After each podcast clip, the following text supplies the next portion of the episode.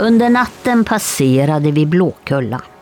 Blåkulla det är en liten klippö som är så uppfylld med bara djävulskap. Hela ön köptes in under förra århundradet av en löjtnant för endast några få riksdaler. Löjtnanten han tvingade en stackars vallflicka att vistas där på ön över hela sommaren ensam med bara hans jätter som sällskap. Vallflickan hon grät och bad att få komma hem. Men löjtnanten han lyssnade inte på flickans böner. När hösten kom var det så stormigt på havet så att ingen båt kunde gå nära Blåkulla. När så höststormarna äntligen hade bedarrat över havet så var det några fiskare som kunde ta sig i land på ön. De hittade flickan. Hennes hunger hade gjort att hon hade tvingats äta getterna råa och hennes rädsla hade fått hennes förstånd att försvinna. Vallflickan hade blivit helt vansinnig. Sedan den tiden har ön blivit överlämnad till sin rättmätiga ägare. Och det, det är hin onde själv.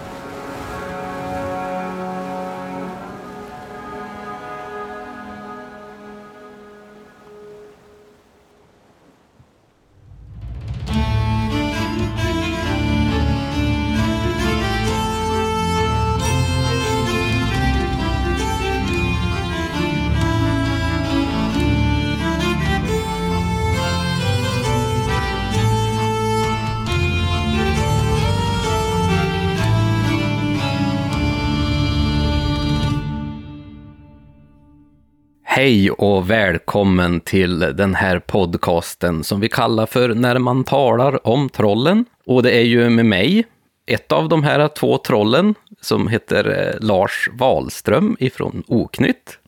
Och det andra trollet som jag har med mig här idag är ju precis som vanligt Tommy Kosela. Och du är doktor i religionshistoria. Och vi kommer ju antagligen att prata lite religion idag.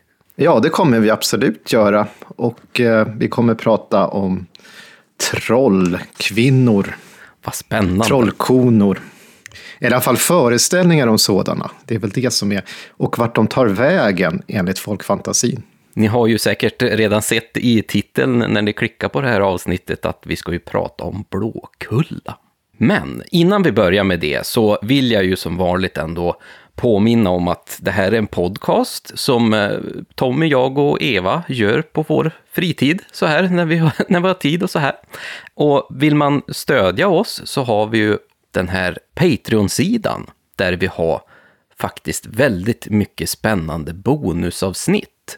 Som vi har sett att det är väldigt många som är intresserade. Jag tror det är över 400 medlemmar nu. Det är ju helt fantastiskt alltså. Och där på Patreon så pratar vi ju om ungefär det som vi gör här, lite bonusavsnitt av, om folktro. Men sen har vi ju också en väldigt spännande serie där vi faktiskt har släppt vårt sjuttonde avsnitt nu i den här serien om fornnordisk mytologi.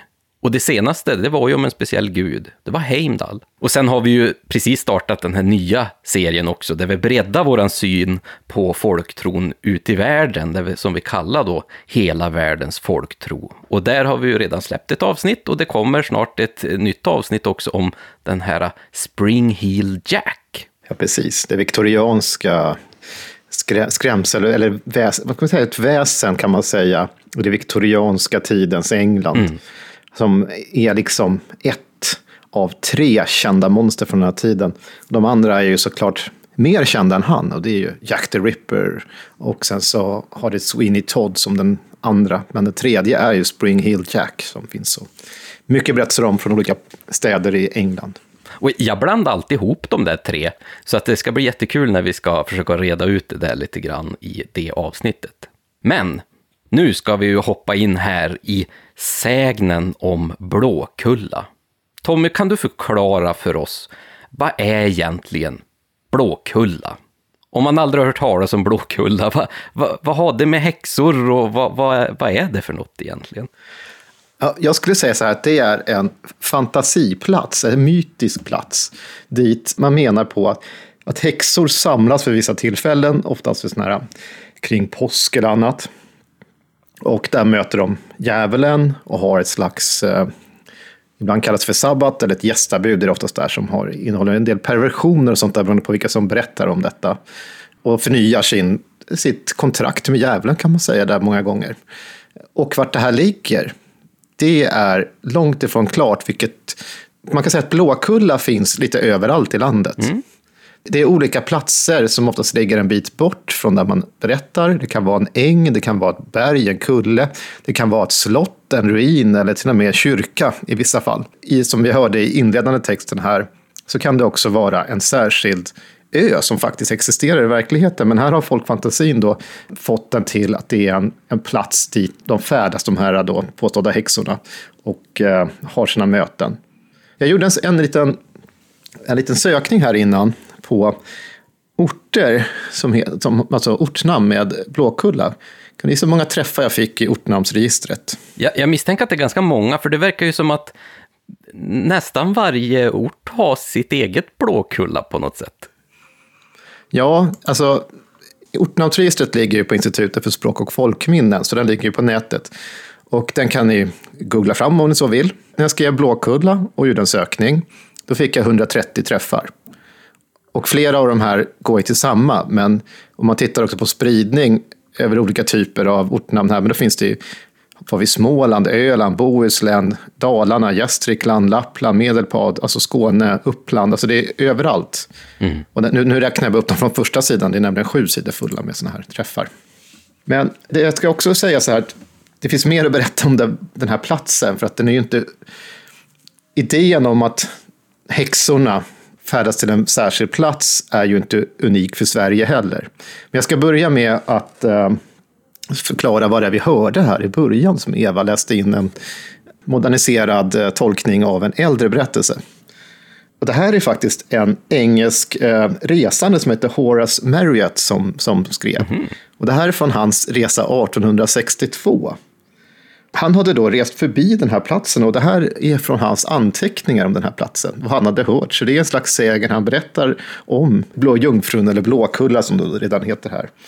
Han fortsätter egentligen efteråt också och berättar om trolldomsprocesser och sådär. Och om trollpackor och sånt som ska ha mötts där. Men jag tycker att den var ganska intressant för att just här får vi ju djävulen, men vi får också en annan typ av bild om den här stackars flickan som då är, enligt den här sägnen, han har hört Dise utsvulten och liksom så ger sig på till och med äter de här jätterna roa och drabbas av ett slags vansinne på den här platsen. Mm. Och Blåkulla som en plats är ju känt långt tillbaka i Sverige också. De äldsta beläggen jag lyckats spåra upp är från 1400-talet. Oj då! Där man nämner Blåkulla. Ja. Men innan jag ska berätta vilka de är så ska jag också säga så att det finns samlingsplatser av den här typen från andra håll. Det kända är ju från Tyskland. Och då pratar man om en ort som heter Blocksberg. Mm. Eller Blocken. Eh, men man kan också prata om Inselsberg eller Wickingstein eller Eh, Staffalstein, Kreidenberg eller Bönningsberg, Fellerberg, Hojberg. Och i Danmark pratar man också om Blocksberg, om Häckenfält. Och Häckenfält är lite roligt för det är samma som egentligen Häckla på Island, där vulkanen alltså. Och i Norge kan man prata om Bredsten som en plats. Mm. Men man kan också prata om, prata om Blocksberg eller Lyderhorn. Och i Sverige är det vanligt att, att den här mytiska mötesplatsen då kallas för Blåkulla. Men jag ska läsa lite modernare berättelser om det här för att man ska få en förklaring om hur många platser man kan hitta det här på och hur man har beskrivit den. För att även om vi i det här avsnittet ju kommer att prata mycket om eh, Blå Jungfrun så att säga då, mellan Öland och Kalmar där, så har, finns det några berättelser. Det finns bland annat en som, en som heter Karl-Erik Forslund som skrev från Malung i Dalarna 1925 i en uppteckning som lyder så här.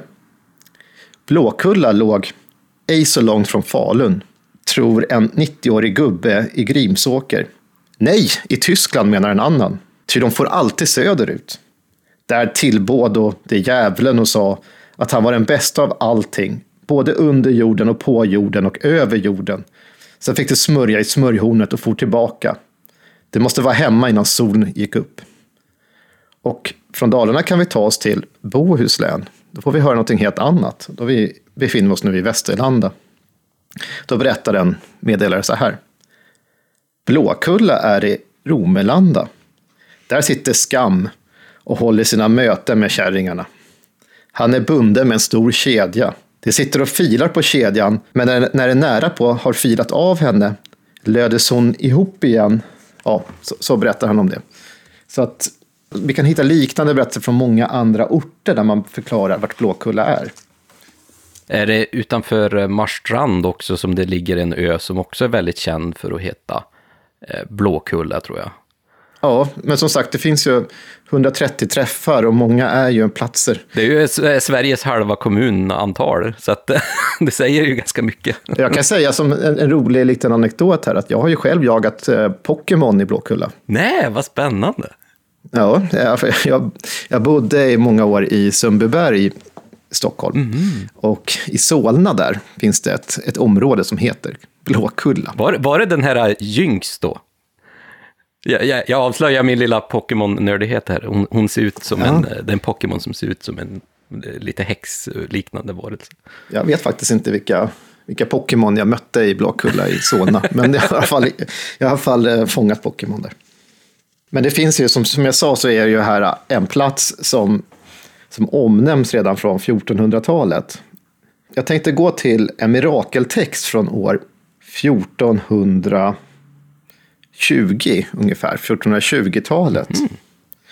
Då berättas det i en sån här text då. Och då är det om den här ön nära Öland då, som Jungfrun då. Då skrivs det att alltså ett skepp i, av typen snäcka tillhörde en herr Ture Bengtsson, eller Bjelke. Han seglade från Lübeck till Stockholm. I sjön, alltså när han var nära den här Blåkulla, så var det en oerhört farlig storm. Han klarade sig från den där och han förde med sig, det här var ju som ett slags mirakel att han klarade sig, han förde med sig ett skrin, ett reliktskrin som då var för, eh, till Vadstena kloster egentligen var poängen att det skulle komma till. Så det är med till heliga Birgittas då, Vadstena. Så här har vi ett tidigt omnämnande av Blåkulla, direkt kopplat samman med farliga stormar och liksom en, en farlig plats. Och att bli räddad av sin tro på något sätt också. I och med att de hade det här relikskrinet antar jag är kanske en stor anledning att de klarar sig då förbi den här stormen. Ja. Jag ska se om jag har en, om jag kan citera en del av den här berättelsen. Det kan nog inte för att det är för krånglig svenska för att det ska bli, det ska bli bra, bra i podden här. Men vi kan referera ja. till eh, vilken bok det är i alla fall. Det heter Karlskrönikan finns det i bland annat utgiven av en som heter Klemming år 1866. Men alltså, det, det berättar också om att det finns mycket ondska vid den här platsen där. Här har vi ju, som jag nämnde, att det är religionen som har eh, skyddat det här skeppet då, Eh, på grund av att de hade relikskrinet och att de tog sig förbi den här hemska platsen. Och när vi tänker på Blåkulla så tänker vi också på häxor.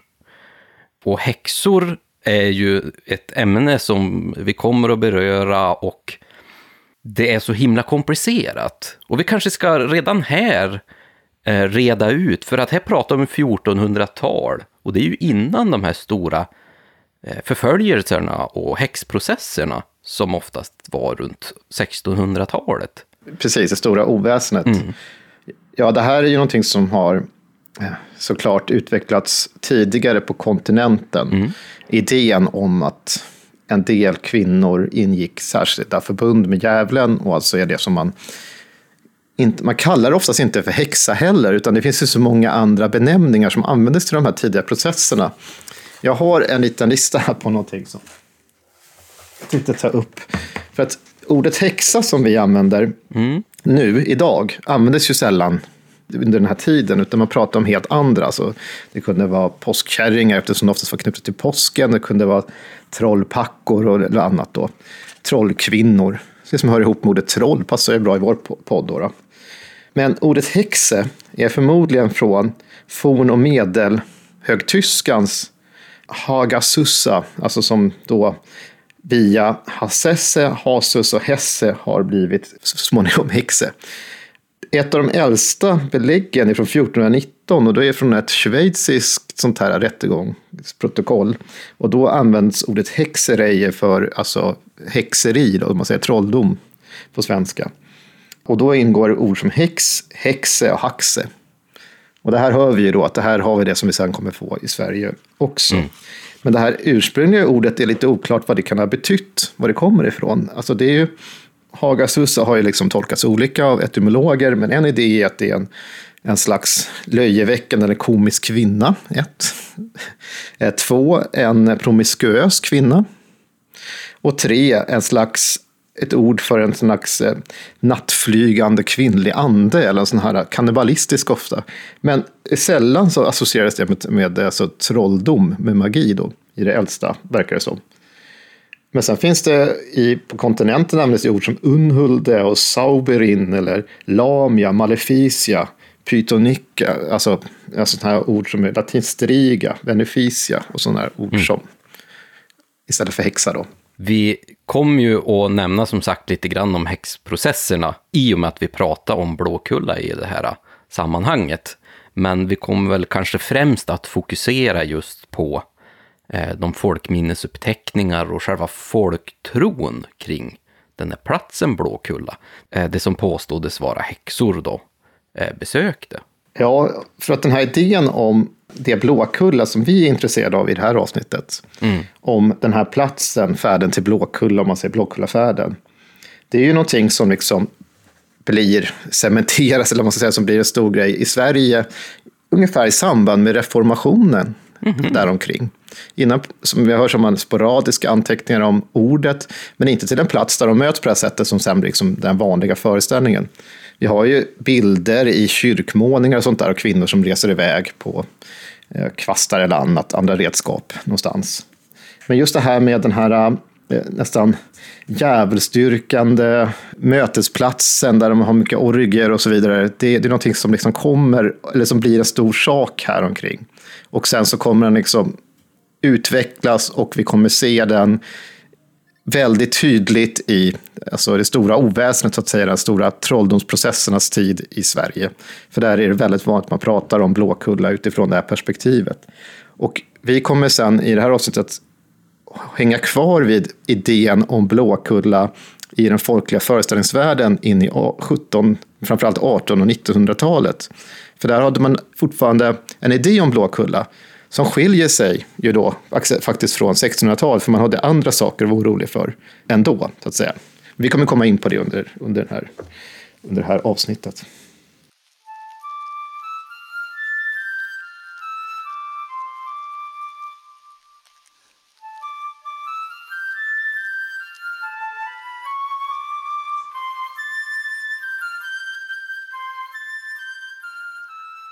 Men någonting som vi ofta brukar lyfta upp i det här avsnittet som jag tycker är lite roligt, och jag hoppas att ni lyssnar också och tycker det är kul, det är ju att se hur långt bakåt i tid vi kan gå. Du hittar ju ett exempel härifrån 1400-tal, där man nämner mm. just den här ön då, som liksom benämns som, som Blåkulla. Som är Blåkulla. Men just sägnen kring Blåkulla som vi ska prata mycket om, handlar ju just om den här färden där de här trollkvinnorna färdas till den här platsen, som då är Blåkulla. Mm. Kan man hitta några sådana liknelser under fornordisk tid eller i, i de hjältesagor vi har som vi brukar dyka ner i ibland? Alltså, ja, egentligen inte, men jag, vi, vi, ska prata lite grann om det, för det finns ju en del likheter. Mm. Men jag tänkte innan jag glömmer bort det, för jag sitter med fingret här i en bok, så jag tänkte jag ska få fram det innan jag helt glömmer bort det. Det är ju risken annars. För att det finns en del också från 1500-talet. Olaus Magnus är ett gott exempel, och vi ja. kommer höra en inläsning av Hans blå jungfrun från 1555. Men det finns ju också eh, sådana här eh, texter som är också från 1500-talet. Från bland annat Stockholm så finns det en eh, anklagad kvinna som då skulle bli ungefär horgäska som då blir anklagad. Och i den här anklagelsen får vi höra att, nu ska jag citera här, hade ofta varit i Blåkulla och är utav det sällskapet som ridande äro och have märket i näsen. Så hon har alltså trollmärke i näsan. Och det här kommer vi i ett framtida avsnitt, vi pratar mer om vad som är alltså häxhammaren, malus maleficarum och den här idén hur man ska kunna peka ut häxor. Som jag inte kommer beröra här, men då kunde man, menade de här gubbarna som har skrivit sånt där, att man kunde hitta särskilda märken på kvinnor, visa att de var häxor. Kan vi också höra om en annan anklagad under också 1500-talet, som heter Brita. Och det här är från samma plats då, i Stockholm. Är icke utav det bästa släkte. Hon var och det slag som plägar rida till Blåkulla och än mera sade hon, det är icke länge sedan att hon hade bolet med djävulen. Alltså hon har legat med djävulen i mm. 1500-tal. Så det här är den här tiden när vi börjar, få se, börjar se den här framväxande idén om orgerna i Blåkulla. Men du frågade ju inte om, du frågade om fornnordiska paralleller. Mm. Och här är det lite svårt. Vi, vi vet ju, det finns ju en del ord. Häxa används ju inte överhuvudtaget i fornnordisk eh, litteratur. Det finns ju inte det ordet här då. Man pratar om helt andra saker, alltså trolldomskunniga kvinnor kunde vara trollkona eller eh, alltså välva eller någonting annat. Som då var de som sysslade med det som vi kallar de magiska konsterna. Men någonting som exempelvis, vi kan koppla det här till gudarna. Oden är ju en gud som också sysslar med sejd, även om det annars associeras med den kvinnliga sfären. Så i den kända dikten Havamol, eller eh, Den höges tal, ungefär blir det på svenska, en Edda-dikt i den poetiska Eddan, så skryter Oden vid tillfälle om olika gallrar, alltså trollformer han kan. Mm. Och en av dem, som han säger här i Lars Lönnroths översättning, är så här. En tionde kan jag om jag ser trollpackor rida genom rymden, alltså på himlavalvet. Då vänder jag ritten så det far vill och inte hittar sina hamnar, inte hittar själens höljen.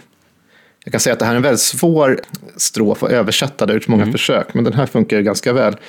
Poängen här är att Odens gallrar här kan få de här kvinnorna som här flyger över himlavalvet att inte hitta hem igen och då får man så säga att de har sänt ut en del av sig själva i den här formen.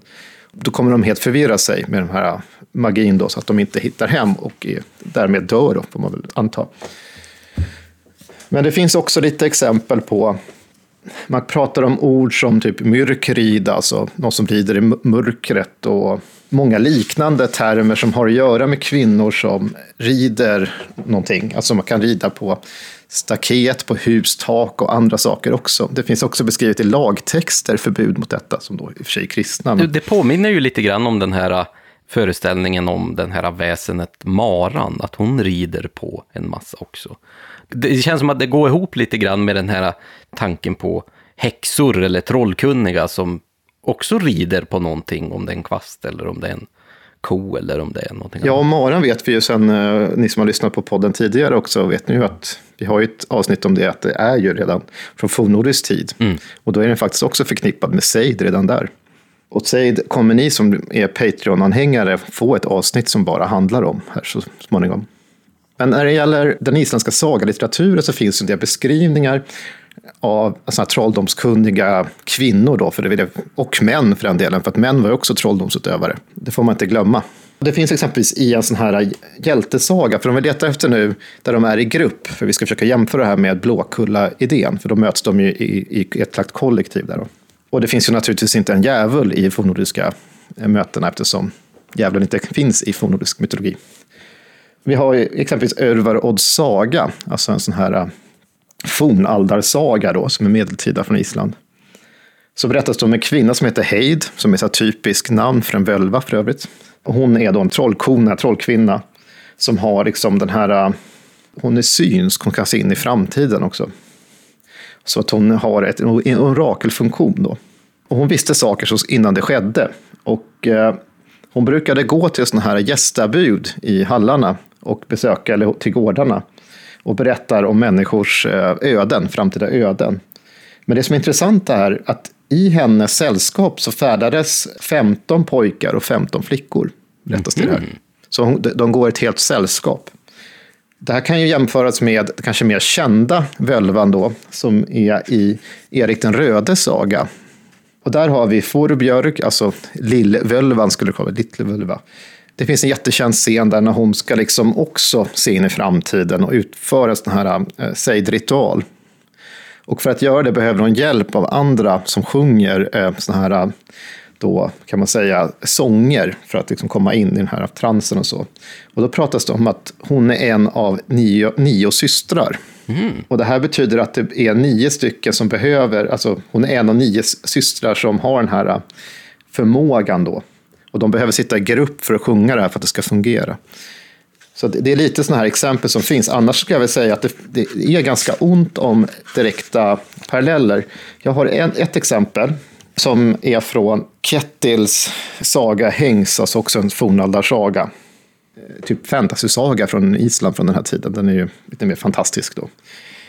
Och då berättas det om hur Kettil vid ett tillfälle möter sånt här, eh, en grupp, en samling med olika övernaturliga väsen. Jag tror att han är i Norge i, i den här sagan, om jag minns rätt nu, i det här tillfället. Och det sägs att han, en natt så vaknar han upp av att han hör ett stort liksom, brak i skogen. Han hoppar upp och såg då en trollkona. Hennes hår föll ner på sin, hennes axlar och eh, då frågar Kettil henne, vart är du på väg någonstans moder? Hon stenar till och säger, jag ska gå till, om man skulle kunna säga då, här har vi liknelsen, ett slags häxting, fast egentligen är det då eh, till Tröllafings, alltså trolltinget. Mm. Eh, Skecklinger norr om Dumshav, som, där finns kungen av trollen, konungur eh, Trölla, eller Tröttla. Och så berättar de om andra store vettir och sånt där som är där, alltså olika väsen. Som möts på en särskild plats. Och här tycker jag då, jag ska inte fortsätta och prata om allt om den här, för det är ju eh, speciellt. Men där pratar man också om att det finns ingen, ingen vad ska man säga, brist på eh, Gandereider, alltså, vad ska jag kunna säga, Blåkullafärder är det närmaste, man ska ta, dra in det i modern tid, alltså, sådana som ri, flyger liksom. Just det. kvinnor som flyger, alltså typ en tidig eh, motsvarighet till till häx, häxorna då, då i, i senare tider. Det är ju lite svårt att dra superdirekta paralleller direkt till den här sägnen om Blåkulla eller om hur häxprocesserna hanterar det här. Men det är ju ändå den här tanken om att de här trollkunniga och oftast är det då trollpacker eller trollgubbar, att de måste samlas någonstans för att utöva sin trolldom. Vilket är någonting som försiggår väldigt mycket på Blåkulla. Att man måste färdas dit och man måste vara i grupp eh, och man måste utöva det här. Sen är det ju att lägga till en till parallell här som absolut har en motsvarighet i bilden senare av Blåkulla. Är också, som vi också faktiskt haft ett avsnitt om här, det är ju bergtagningsmotivet. Ja, just det. Att man på något sätt, för att ibland tar det som att, att de tar sig in i ett berg också. Blåkulla kan faktiskt vara in i ett berg, eller på ett berg. Men det, Så idén att man kommer till en sån här sal och med bergtagning så är det oftast trollen, och kvinnan kanske förs in i berget och erbjuds massa saker som ser läckra och härliga ut. Och det här finns också i Blåkulla-beskrivningen nämligen. Men i verkligheten så är det så vidriga saker man kan tänka sig. Grodor och paddor och, och, och Ja. slemmiga maskar och sånt där. Och det gäller då att man på något sätt inte ska ta emot det, alltså i bergtagningssägnerna då. Helst ska man då läsa kristna namn och sånt så man kommer därifrån, eller så ska folk ringa i klockor eller någonting utanför för hjälpen. Men det är ändå idén om att man kommer till en slags Ja, jag säger sådana här festliga gästabud som ibland kan ha den här äh, karaktären av att vara lite upp och nervända världsordningen, att allting kan vara åt, åt det perversa hållet i en del fall och lite andra saker sånt där som ju sen vi ser ett överflöd av i beskrivningen av Blåkulla.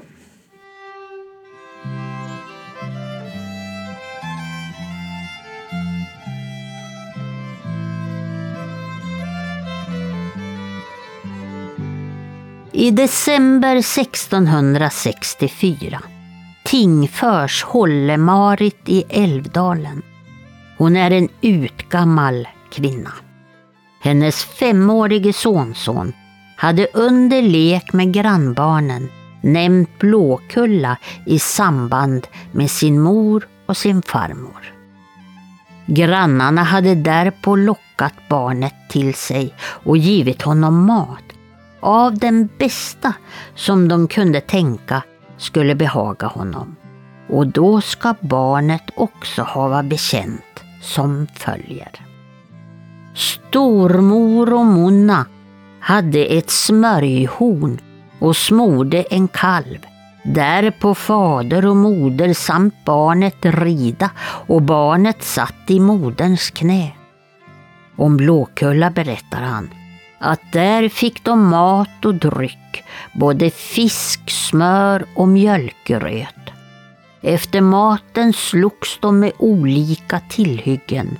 Pojken hade också sett en stygg gubbe och en svart kärring och gubben hade kokat kära i en stor kittel. Helle-Marit, sonen och sonhustrun ransakades ingående. Men alla nekade till anklagelserna. Rätten finner det hela vara ett satans apspel med barnet, vilket till äventyrs uti någon dröm kunde förekomma. Eftersom ingen av de angivna tidigare hade varit beryktade nöjde rätten sig med att allvarligt förmana dem att hålla sig till Gud. Skulle något slikt och liknande framdeles om dem komma att yppas eller förspörjas, då skulle allt detta återigen vara en öppen sak och en ny prövning skulle göras.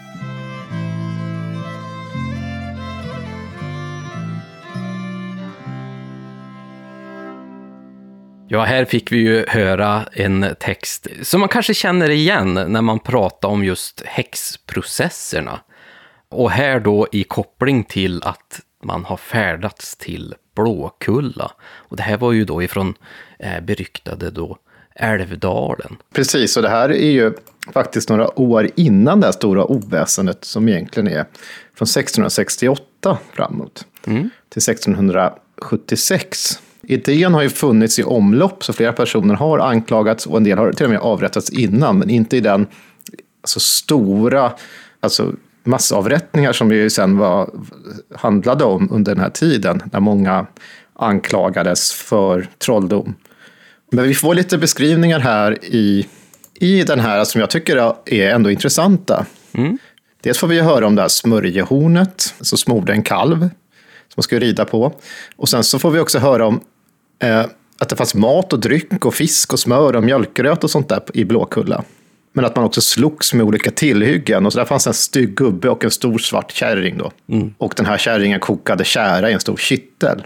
Som jag sa här, jag tänkte också med, som vi sa precis innan, med bergtagningsmotivet är det ju också ibland att det man ser ser inte så vidrigt ut ändå. Nej. Alltså de som är där, alltså maten. Så att i den här beskrivningen så får vi faktiskt inte höra om att det är den här supervidriga eh, rätterna som, liksom, som, som bjuds på. Mm.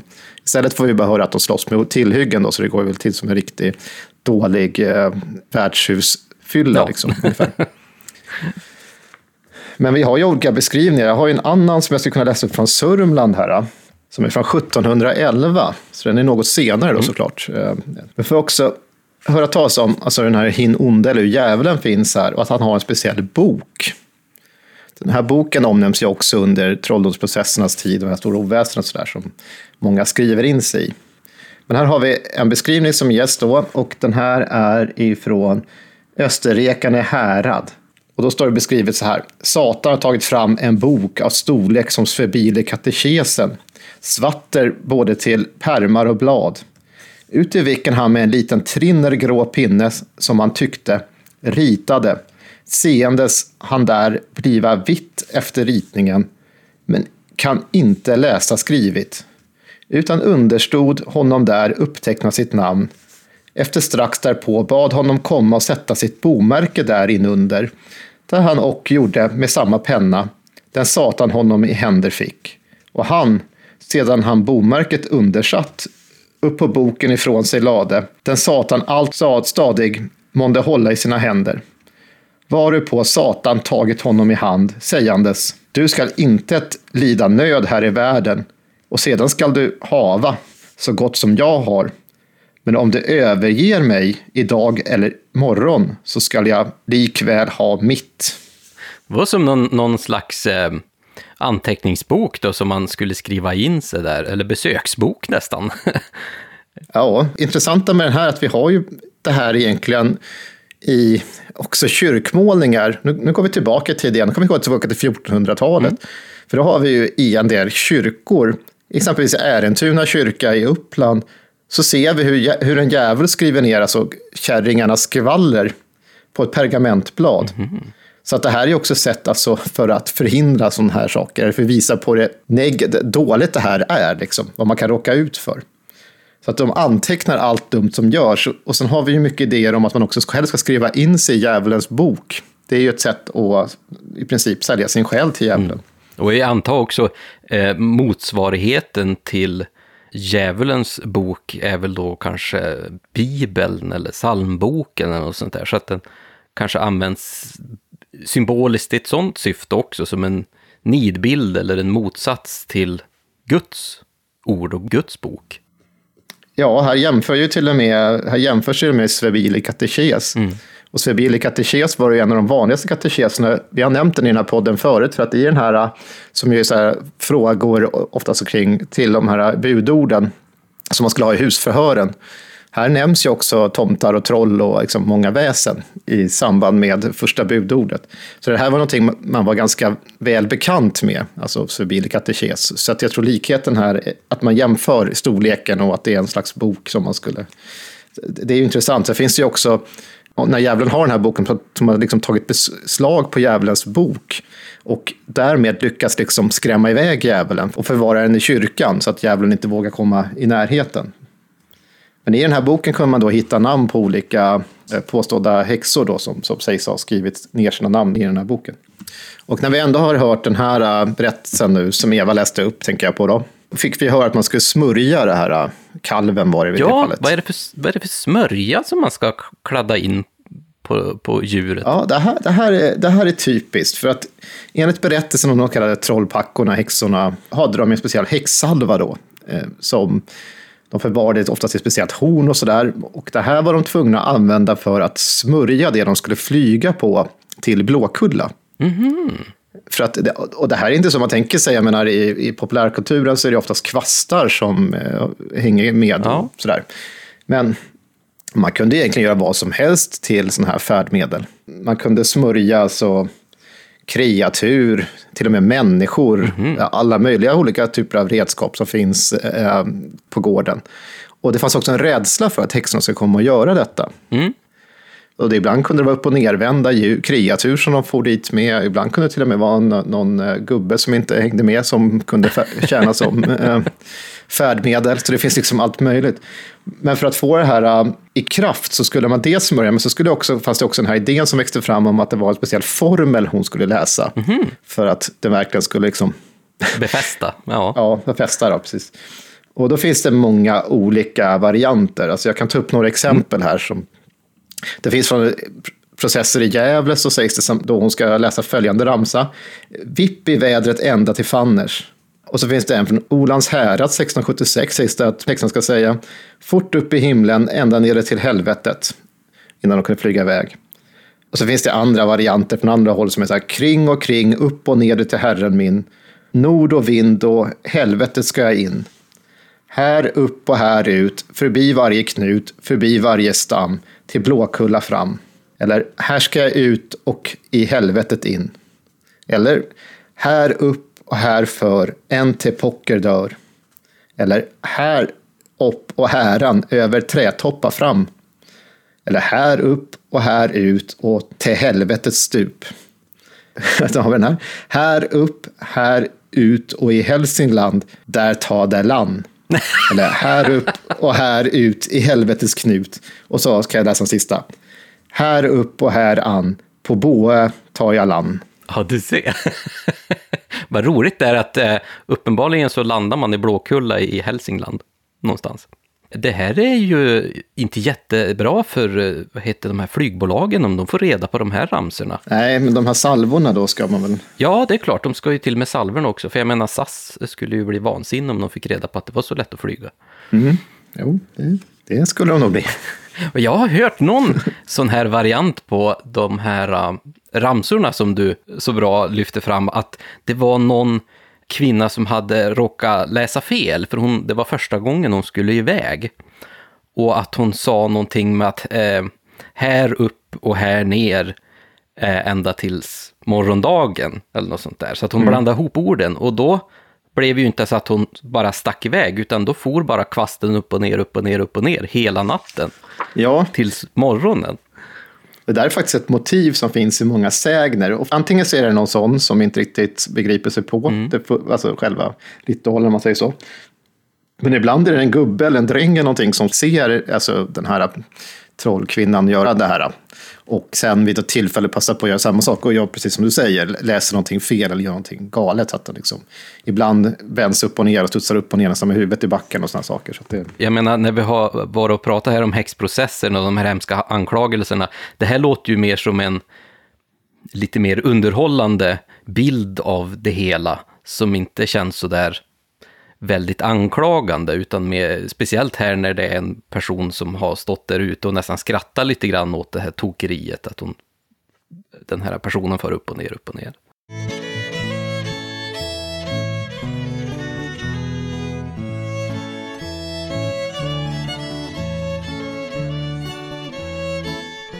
Det var en gång en gumma i Sundbo och hon var häxa.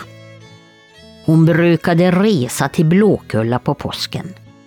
En gång före påsk, när hon höll på och smorde kvastkäppen med trollsmörja, så stod drängen och tittade på bakom dörrspringan. Sen såg han vart hon gömde smörjan. På kvällen tänkte han smörja en vagn så han smög in och tog burken med trollsmörja. Och när han hade smort vagnen så satte han sig ner för att vila. Då flög vagnen upp i luften och snurra och snurra och snurra så drängen trodde han skulle bli helt tokig. Till slut så singlade vagnen ner igen och den som aldrig rörde trollsmörjan mer, det var den drängende.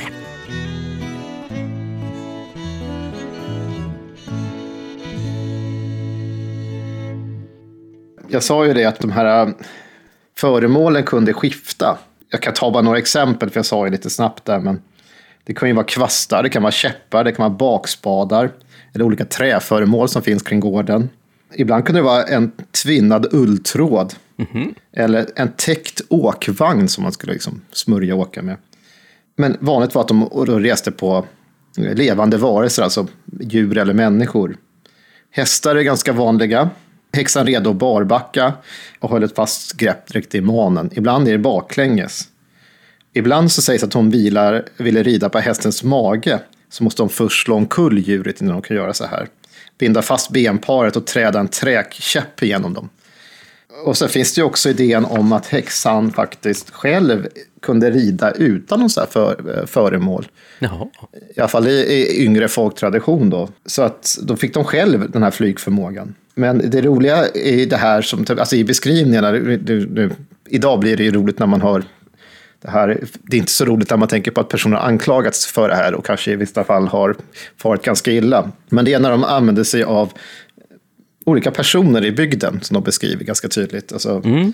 Man kan rida på även ståndspersoner. Här kan man se som, så här, som länsman, prästen eller rättaren eller något sånt där som de liksom har ridit på. Någon sån där person som man till vardags tycker är roligt att häckla lite grann för att eh, den har en hel del auktoritet och man kanske inte har så eh, jättegod syn till typ kronlänsman, utan det blir ju lite roligt då om han används som ett litet fordon och flyger iväg. Ja, det finns ett exempel faktiskt från en norrländsk process i Lövånger 1675. Och då berättas det att, av en anklagad att 14 stycken trollkunniga, alltså sådana här då, häxor, hade lyckats få plats på en kaplan. Och han är då herr Olof Salinius, Oh, som har låtit sväva i luften med huvudet ner under hela flygfärden dit. Då, då. Och då fick de ju såklart massa följdfrågor på detta och sådär. Och sen så eh, frågar de hur 14 stycken kunde få rum på den här då, kaplanen herr Olof Salinius. Och då hade de svarat eh, det gick bra för att några satt på kroppen och andra på armarna och benen. Som tydligen spretade rakt ut i luften hela vägen. Mhm. Och man kan ju se sig framför sig hur, hur tokigt det skulle se ut. Och det är som du säger, vi, vi skrattar ju lite grann och skrockar lite grann åt de här tokiga berättelserna. Men vi måste ju faktiskt skilja på att man hade de här anklagelserna som faktiskt var väldigt allvarliga och, och resulterade i fruktansvärda händelser och, och folkmord. Men det vi vill fokusera på i det här avsnittet är ju de här berättelserna, hur man har berättat om det här, hur de har förändrats över tiden också när vi kommer in i den här modernare kanske, som vi slarvigt säger ibland, den modernare folktron. Många berättelser har ju redan funnits under äldre tid. Och det är ju... I äldre tid, nu pratar vi ju alltså från senmedeltiden fram under den här 1600-1700-talet, då, då, framförallt 1600-talet.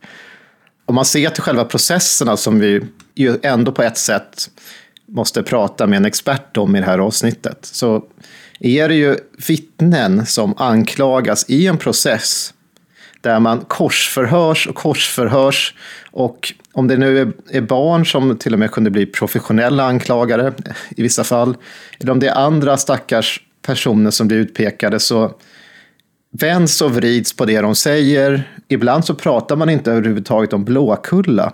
Först man får den här äh, frågan gång på gång om ett Blåkulla. Till slut så blir folk förvirrade och äh, orkar inte med längre eller till och med sig i fängelse eller får andra straff emellan. Äh, Så att man till slut bara ger med sig. Och jag kan säga, jag ska ge ett, ett bokexempel nu här faktiskt. Det har ju skrivits så oerhört mycket om trolldomsprocesser i Sverige och internationellt. Och jag skulle ju rekommendera er som lyssnar, om ni vill verkligen närma er det här ämnet, att läs böcker av forskare som har sysslat med det här ämnet, som kan materialet, kan sätta det i perspektiv, som inte kanske bara drivs av ideologiska eh, d- drivkrafter. Men en- en, bok som jag faktiskt läste så sent som förra året, då, då kom den ut på svenska, det är 2021, vi är faktiskt på 2023 nu, ja, det ser hur går, tiden går. Det finns en bok som heter Häxmodern, berättelsen om Malin Matsdotter av Marco Lamberg. Det är en översättning från finska från början. Han är, är professor i historia. Nej, han är docent i nordisk historia, förlåt, inte professor. Men den här handlar om, den har ett, ett minoritetsperspektiv, så här finnar, och han utgår från den här så kallade rumpare Malin. Och historien kring henne, som hon avrättades ju levande, alltså brändes levande, vilket var ovanligt, alltså att hon inte halshöggs innan eller sådär. Men det är historien om henne, vem hon var, var hon kom ifrån och liksom hela den här tiden, processen. Och i, i sin bok, så, som utgår direkt från rättegångsprotokoll och sånt där, så har han normaliserat dem så att den är ganska läsbar även för icke-specialister om man säger så. Så det är väldigt, väldigt sån levande beskrivning av en som kan det. Och vad jag menar med allt det här, det är att här är det ju också så tydligt då hur de här anklagades eh, uppfattning om vad som är rätt och fel till slut bara upplöses för att de får så mycket frågor fram och tillbaka och vissa trycks på och eh, vissa får uppmärksamhet ibland. Och sen också den här eh, när det tar slut så att säga de här stora processerna i, i Stockholm då med Järne och sådana andra viktiga personer som var bakom så var det också hur, man, hur snabbt vissa saker bara kunde försvinna i de här idéerna bland föreställningarna bland en del som tidigare hade hittat hur mycket som helst. Södermalm på Stockholm är ett klassiskt eh, ställe där det fanns mycket då, personer som menar sig ha, jättemånga tydligen enligt alla de här förhören hade pekat ut alla möjliga som häxor, det fanns hur mycket som helst tydligen. Och sen så gick hårdare åt och liksom inte kanske trodde på att barn alltid talade sanning och sådana saker. Och ifrågasatte mer. Då försvann väldigt mycket av det här. Bara puff. Och det säger ganska mycket om att det bara är tillfälliga idéer där man bara får uppmärksamhet och liksom för stunden. Men Häxmoden eh, av Marco Lamberg. Jättebra bok. Ja, men det var ju ett väldigt, väldigt bra exempel. Och tanken kring själva visionerna och de här vittnena som kommer fram och att det behandlades så väldigt olika beroende på vilken bygd man var i och egentligen vilken präst som det förhörde dem egentligen. Det är ju någonting som eh, faktiskt vår första gäst har skrivit väldigt mycket om. Och det är ju då såklart docent i historia Linda Oja som ska liksom berätta lite grann om sin forskning just kring häxprocesserna i Rättvik och Älvdalen. Ja, det ska bli jättespännande att höra för att eh, Linda har verkligen skrivit mycket. Också mycket vad som hände efteråt. Alltså när mm. det, det personer har ju anklagats, en del har avrättats och det, det, finns personer från båda sidor, både sådana som har förlorat anhöriga och sådana som har stått på de anklagades sida. Vad händer när man återvänder till bygden efteråt? Mm. Hur ska man kunna leva vidare? Och det här har ju hon skrivit flera texter om och framförallt gett ut den här stora boken Livet går vidare tillsammans med Mali Lennersand.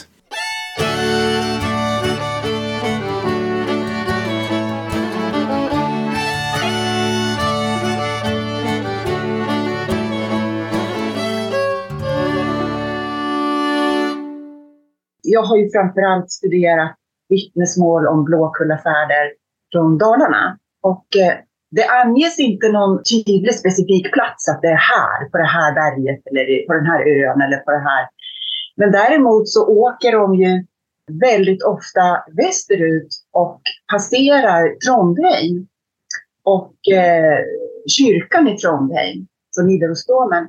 Sen ut över ett stort vatten och sen eh, över en mår som de kallar det, alltså eh, skog eller myrmark. Liksom. Så att när jag började titta på kartan så undrade man ju vad fasen de hade hamnat. Men, men det är intressant. Det finns så många riktningar på, på Blåkulla och så många platser. På tal om Blåkulla här. Jag är lite nyfiken. Har du besökt någon av landets många olika Blåkulla-platser? Nej, jag har inte det. Inte ens Trondheim har jag varit i. Eh, men eh, det är en dröm att jag ska åka till till Trondheim en vacker dag. Jag kommer inte få se det på det sättet som de här uh, vittnena beskrev det, för de såg ju ovanifrån. Mm. Beskriver kyrktorn och annat. Men nej, så det återstår. Jag har, jag, jag har fortfarande inte fått fara ut med båt till Blå Jungfrun, men det, mm. det ska jag garanterat göra. Det står på min bucketlist. Du har ju skrivit otroligt mycket om just häxprocesserna, men bland annat så har du ju skrivit en fascinerande artikel som heter just Vittnande visionärer, där du tar upp just det här kring de här visionerna som de här ungdomarna fick. Du kanske kan berätta lite grann om hur ni jobbar med den här artikeln, för den här skrev väl du tillsammans med Marie Lennersand? Ja, vi jobbade eh, då i början på 2000-talet med ett stort projekt där vi undersökte i första hand inte egentligen häxprocesserna i sig, utan vi var ute efter vad som hände efteråt. Hur man, eh, vad hände med de här människorna som hade varit inblandade, de som överlevde? Då? Och vad hände med lokalsamhällen där, som hade drabbats av en sån här stor konflikt? Då ville vi följa både eh, de som var anklagade för att vara häxor och de som anklagade, alltså de som var vittnen. Och i, i många fall så gick de här rollerna inte riktigt att hålla isär. Eh, för om man var en, eh, en tonåring säg, som berättade att man hade varit med till Blåkulla så hade man ju själv varit där mm. och man hade deltagit i de här orgierna hos djävulen på hans gård. Man hade på något vis mer eller mindre medvetet ingått ett förbund med djävulen. Mm. Så att eh, de där rollerna satt ihop, men ändå var vi väldigt intresserade. För det fanns vissa i de här två socknarna som vi undersökte, Älvdalen och Rättvik, som båda drabbades av omfattande häxprocesser under åren ungefär 1667 till 1671. Först Älvdalen och sen Rättvik.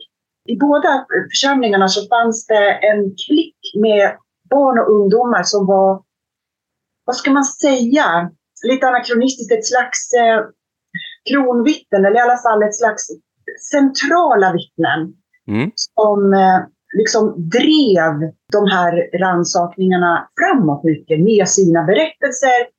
Både om vad de själva hade gjort och varit med om, men, men inte minst utpekanden av andra, framförallt vuxna människor. Och särskilt i Älvdalen, men det här förekommer även i Rättvik, så var det liksom i början, det här var ju alldeles i början av de här stora Blåkulla-processerna i Sverige.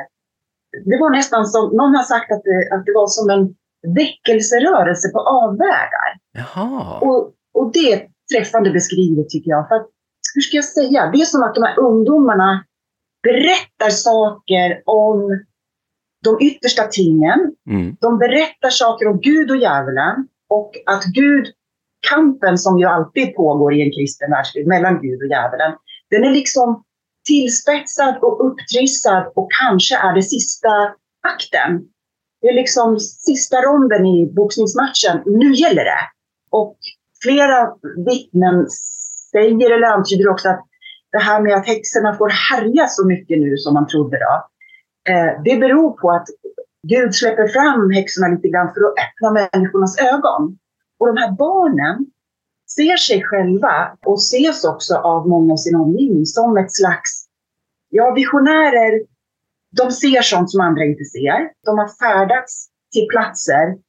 Änglar har tagit dem till himlen och helvetet för att de ska vittna om det här för andra människor. För alla de vanliga syndiga och för de vuxna och för de som liksom bara lunkar på och tror att, att man ska kunna köra på fast vi, vi står liksom i den yttersta av tider. Mm. Och just genom att det är ungdomar, det är 9, 10, 11, 12-åringar och så några lite äldre tonåringar. De är inte alla ens konfirmerade, de är liksom små oskyldiga på ett sätt. Och samtidigt har de då de här erfarenheterna som de flesta inte har. Så de har en väldigt speciell position. Och i Älvdalen, som jag har närstuderat, så, så är den här klicken med barn får en väldigt speciell behandling. Alltså i början, där det inte finns så mycket material bevarat, så verkar det ändå väldigt tydligt att, att de första barnen som är inblandade, till exempel den här ganska kända flickan Gertrud Svensdotter, en elv, först var hon 11 år, när det här börjar. Hon blir liksom eh, mer eller mindre med våld införd i rollen som häxa av länsman eh, och eh, kyrkoherden. Men när hon väl har tagit den rollen, då blir hon väldigt drivande. Den här flickan var uppenbarligen väldigt smart, väldigt talför och hon hade uppenbarligen inblick i eh, Blåkulla-berättelserna.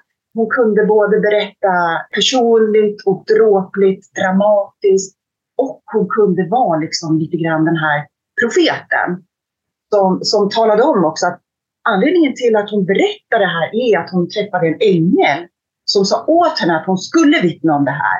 Och både hos henne och några av de andra vittnena så återkommer den här föreställningen att de unga står fortfarande vid vägskälet. De är inte, det är inte kört för dem än. Medan de här gamla häxorna som de säger har farit till Blåkulla jättelänge, fört med sig barn i årtionden. Alltså, för de är, de är stekta, om ni ursäktar eh, ordvalet. Alltså de, det finns inget hopp för dem, de är körda.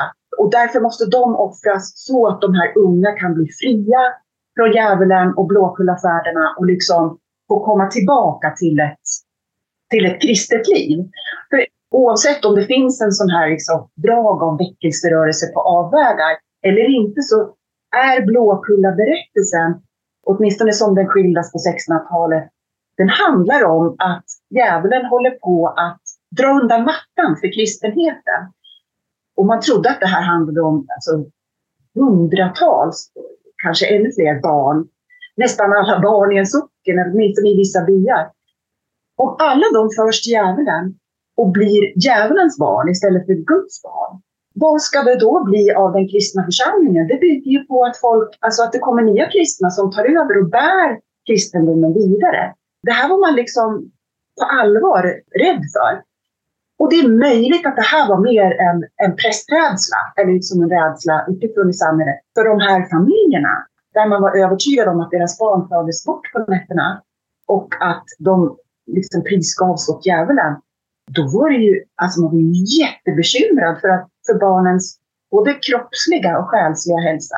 En blåkullafärd var ju aldrig något som gav god hälsa, tvärtom. Det gav sjukdom, ungarna blev, alltså ibland tolkades det sånt här som som jag nu skulle tolka på ett annat sätt. Alltså barn som är trotsiga, Mm. barn som inte gör som föräldrarna säger, barn som inte säger sina böner och så vidare. och så vidare. Barn som är trötta, barn som mår dåligt, barn som inte vill kliva upp på morgonen, barn som inte vill äta eh, och så vidare. Och så, allt sånt kunde tolkas som att de hade farit illa av det här som hände med dem på nätterna. Mm. Alltså att de fördes bort. Och man menar ju att de fördes ju bort inte bara med själen eller i en dröm, utan de fördes bort kroppsligen.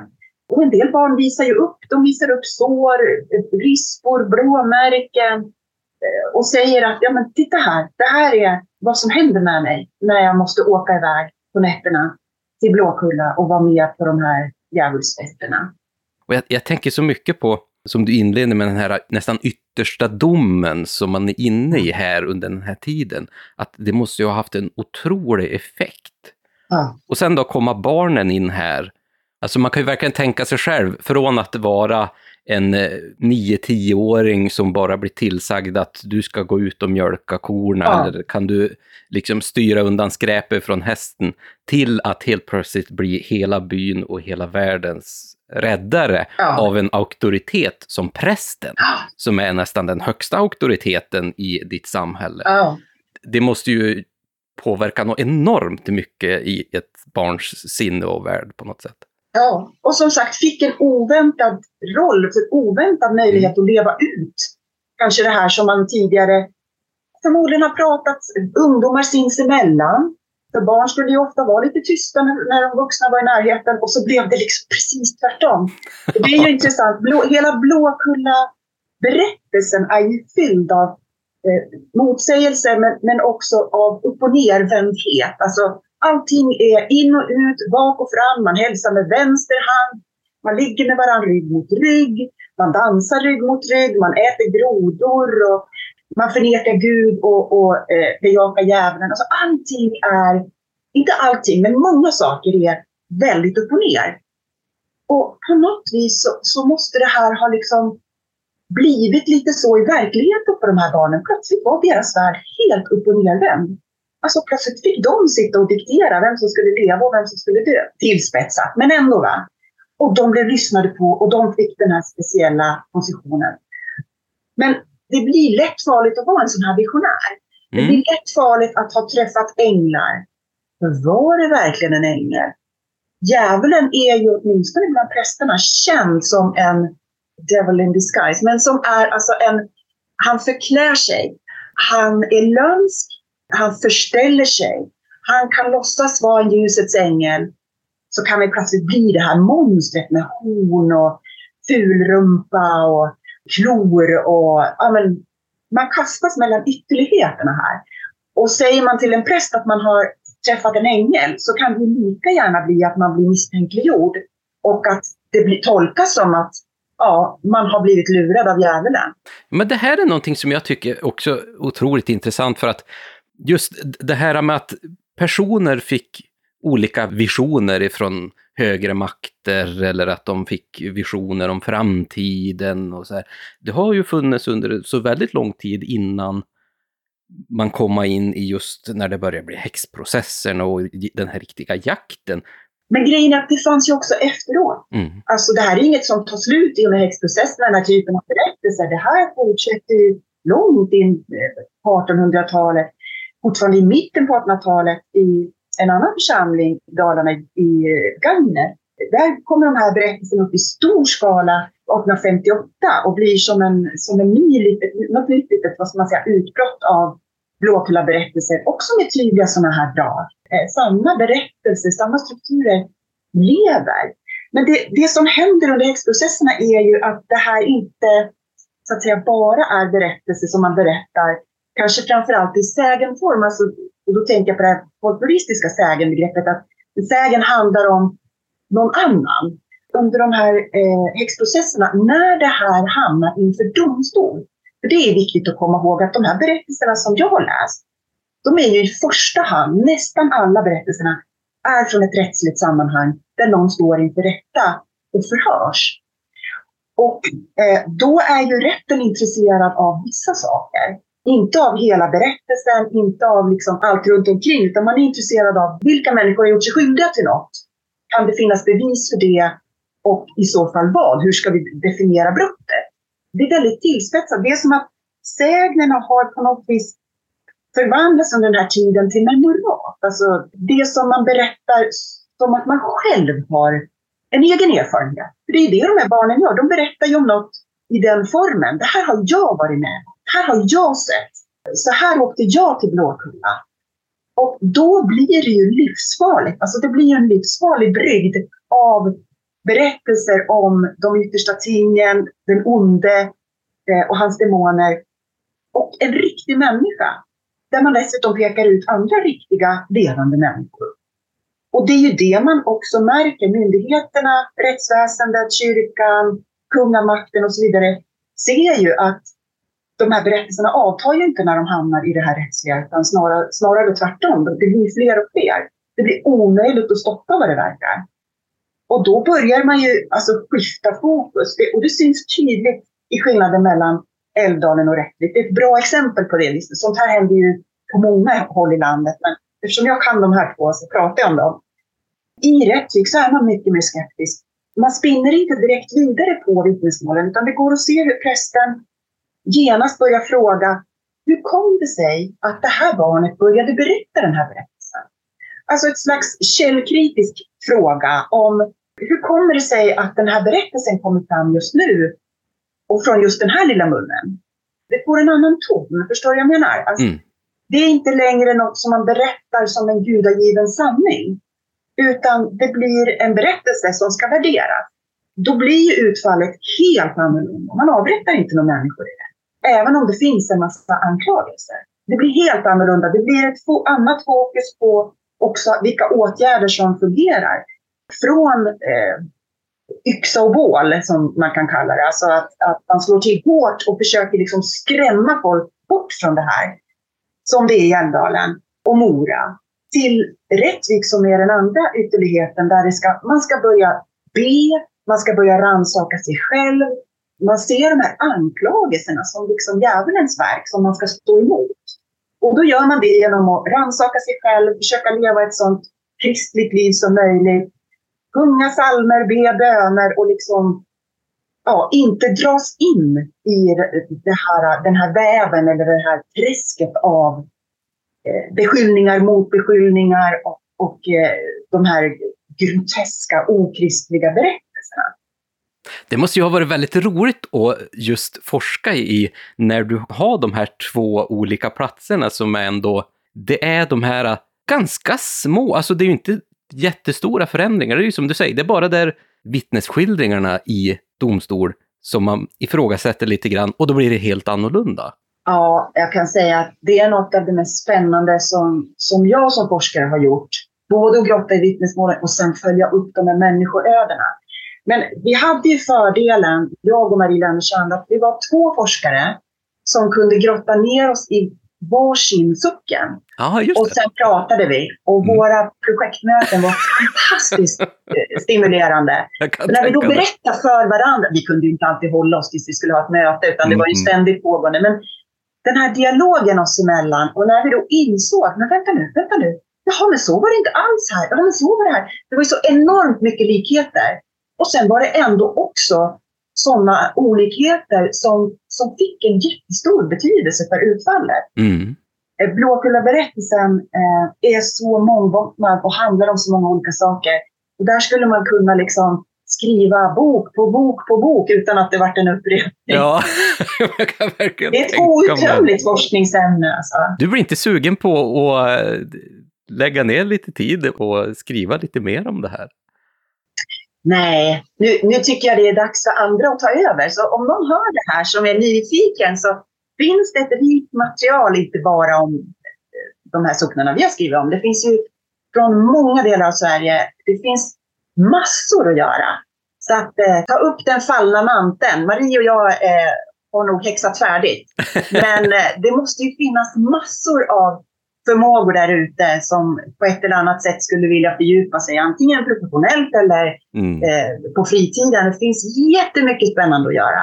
Vi kanske ska nämna förresten, den här artikeln som vi nämnde här i början, Vittnande visionärer, den kommer väl ifrån en bok som heter Mellan Gud och djävulen, va?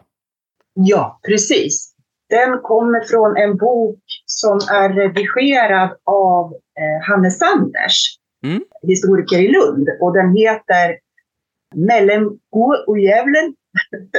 Eh, den är- Titeln är på danska, men vår artikel och, och flera andra också är, är på svenska. Så att, eh, för svenskat då, Mellan Gud och djävulen, religiösa och magiska världsbilder i Norden 1500 till 1800. Den kom 2001. Och Jag skulle också vilja lyfta fram en folklorist som heter, eller hette Jan-Inge Wall. Eh, han har varit en stor inspiration för mig. Och särskilt hans bok som heter Hon var en gång tagen under jorden. Visionsdikt och sjukdomsbot i gotländska trolldomsprocesser. Och det här är en bok från slutet på 80-talet. Den handlar visserligen väldigt mycket om ett par gotländska trolldomsprocesser under 1700-talet. Men i hans inledning så gör han den här kopplingen mellan visionsdikt och Blåkulla berättelse som vi sen byggde vidare på. Ytterligare en som jag skulle vilja tipsa om det är Kristina Tegler Jezelius bok Den stora häxdansen. Den handlar om det som jag nämnde som hände i eh, Gagnef och särskilt Mockfjärd 1858. Hon har skrivit en avhandling om eh, de här barnens berättelser och hur en präst även där var nyckelperson i att driva på de eh, beskyllningarna och berättelserna så sent när det här alltså inte var brottsligt längre på samma sätt som det var på 1600-talet. Så det är jättespännande om man vill se hur det här lever kvar långt fram i tiden. Jäkligt bra. Och jag tycker också att vi, vi ska inte förglömma faktiskt en eh, bok som jag tycker är väldigt fascinerande. Och jag vet Eva också som läser upp våra berättelser. Eh, just det här ämnet om när det har varit de här häxprocesserna. Det har skett det här stora hemska. Hur går man tillbaka till en vardag efter det liksom? Och då skulle jag vilja rekommendera eh, just eh, både din och eh, Maries eh, bok Livet går vidare, Älvdalen och Rättvik. För att det är så otroligt intressant att få se vad händer med ett samhälle egentligen när man har gått igenom den här typen av jättestor händelse som vi inte har känt igen här i alla fall i Sverige på hundratals år. Ja, det var en fruktansvärt rolig bok att skriva. Ja, Det var väldigt stimulerande. Det var svårt också, men det var så kul. Det gick så långt så jag började drömma om att jag hade hittat de försvunna husvagnslängderna från Älvdalen från den här tiden. Jag kunde äntligen sätta ihop pusslet. Sen vaknade jag. ja. Ja, Alltså Linda, jag måste verkligen få tacka dig så otroligt mycket att du hade möjlighet att ställa upp i det här avsnittet och prata om just Blåkulla och de här visionerna och just de här processerna i Rättvik och Älvdalen. tack för att jag fick vara med. Det var väldigt stimulerande. Ja, Ha det gott och trevlig helg. ja men detsamma. Hej då Linda. Hej då!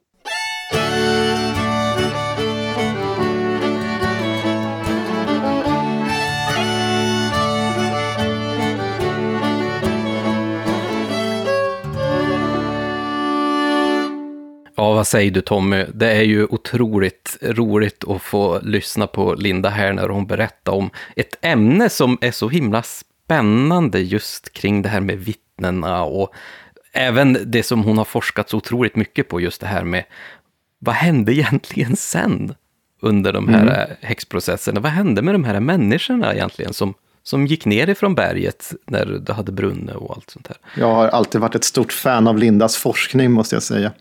Och eh, jag känner ju själv att jag har ju förmånen att arbeta till vardags i samma byggnad som henne. Även om vi jobbar på olika arkiv så kan vi springa på varandra där. Och vi hade ju en gemensamt föredrag i november förra året Ja. om, om djävulen. Precis. Hon kunde spänna från Riksarkivets samlingar och jag tog över sen i de yngre folkminnessamlingarna. Så det, det var väldigt, väldigt roligt. Jag är ju väldigt bortskämd då att få ha med dig i det här härliga programmet, men att vi även får med en så otroligt kunnig person som Linda är ju lika stor ära för oss båda tror jag. Absolut.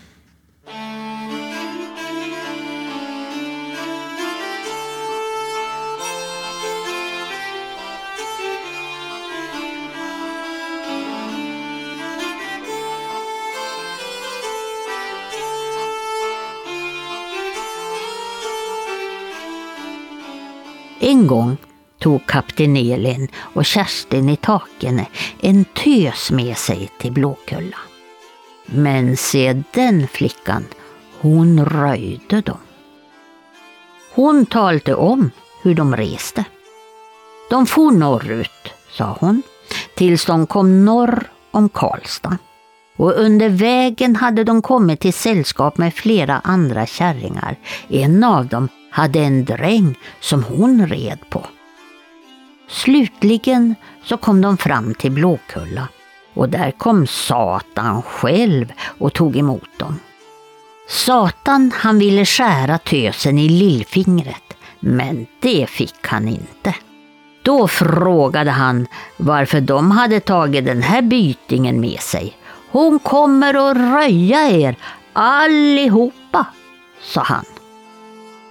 På slutet hade de gått in och då hade Satans hustru tagit emot dem.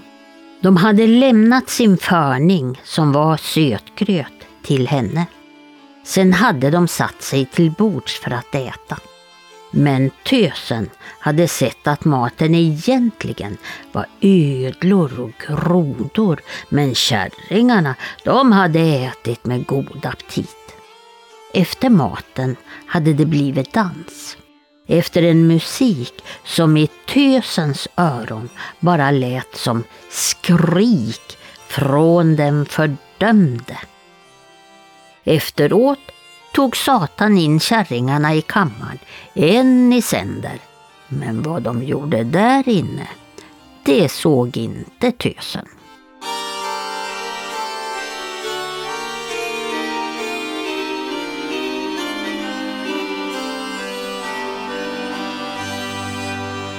Här hörde vi ju Eva berätta om en riktig upplevelse när eh, hon fick komma här till Blåkulla, där det var den här märkliga festen och de åt inte riktigt sötegröt, utan det var ju någonting helt annat som de slafsade i sig här. Och, och en annan liten detalj här som jag tyckte var intressant, att hon, djävulen ville sticka i hennes finger. Varför ville djävulen det? Behövde han blodet på något sätt? Ofta det ju, alltså man ska signera den här uh, djävulens bok med blod. Ja. Det, är, det är en vanlig beskrivning och därför ska man, oftast är det vänstra handen också, det är ju liksom vänstra handen som är då djävulsdelen, vänstra handens väg. Här nämns ju också kapten Elin. Mm. Som kanske kan säga något kort om. Mm. Hon var en ganska känd eh, så att säga, häxa som levde kvar i folkfantasin ganska länge. Eh, det finns mycket sägner om henne. Hon var ju liksom en åtalad central figur då i en häxprocess i Södra Ny, som var en sen häxprocess i Sverige. Hon anklagades 1720 nämligen. Eh, hon ska delta då i den här eh, i Blåkullafärden och liksom, att hon kallas för kapten Elin har en del menat på att det är för att hon liksom anförde då flera stycken jävlar och annat som hon hade under sin, i sin kraft, alltså småjävlar som hon hade kontroll över. Eller att det var ett följe med häxor. Så finns det faktiskt massa föremål som har knutits till henne. Det finns sådana på bland annat eh, Historiska museet och Nordiska museet. Och det är ju, de flesta, många av de här har ju förmodligen aldrig tillhört henne, men de har tillskrivits henne. Mm. Så det är, det är olika ja, föremål. Och Nordiska museet har ju sällan haft saker som har med folktro utställda, men just kap, några Kapten Elin-saker har stått i den permanenta utställningen. Mm. Så det kan ju vara intressant om man är intresserad av att se det.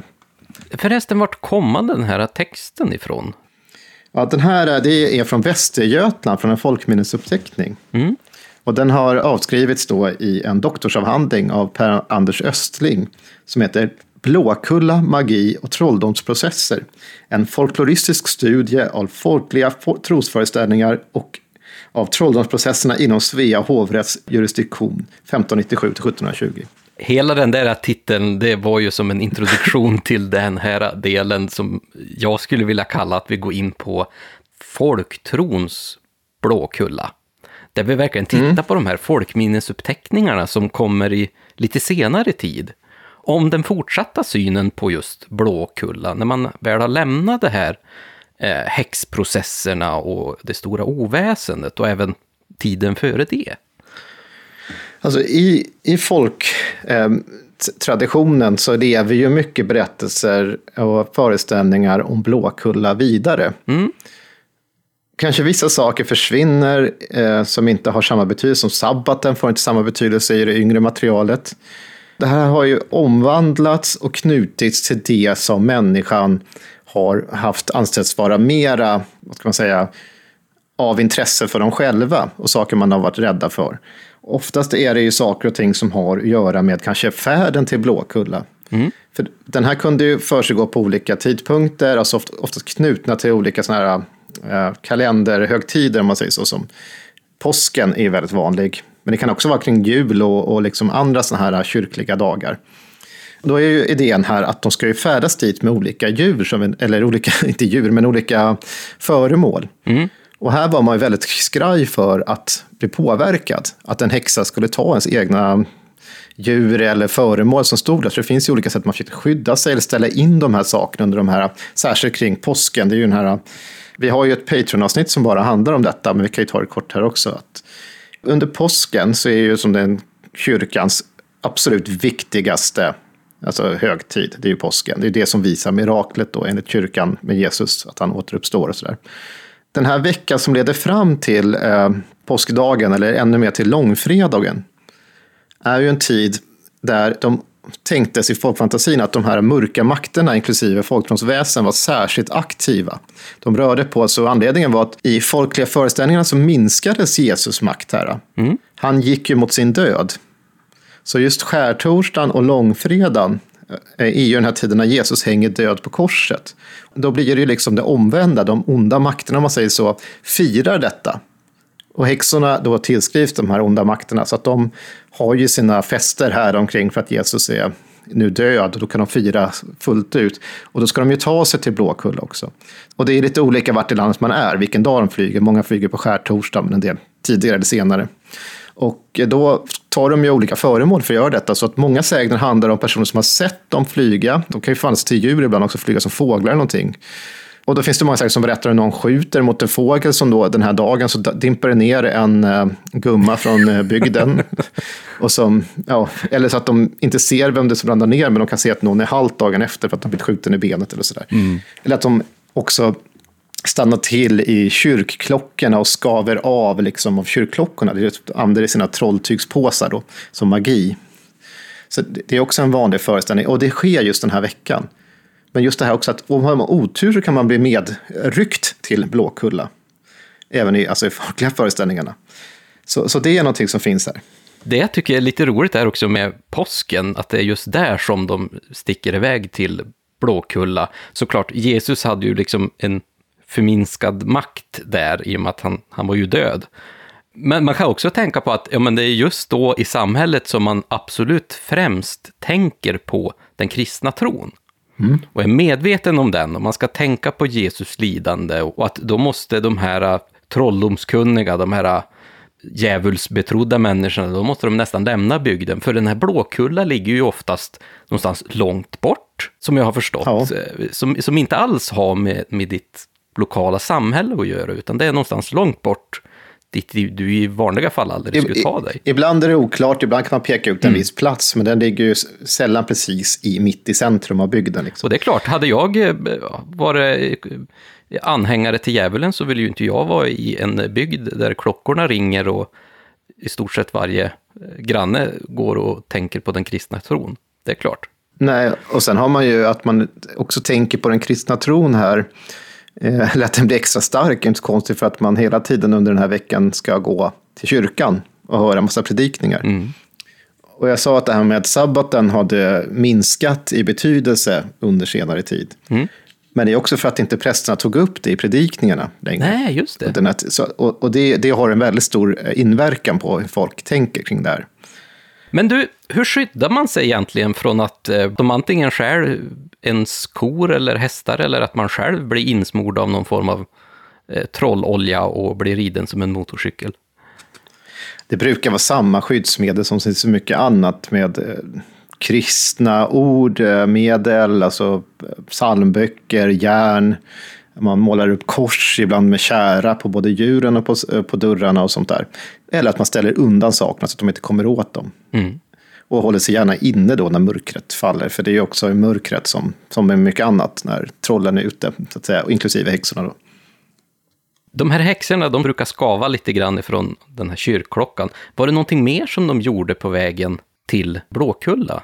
Ja, ibland skulle de ju samla föremål din för till sin salva då, men det var ju blandat vad den innehöll, liksom olika växter och olika medel som man skulle liksom på olika sätt få i den här.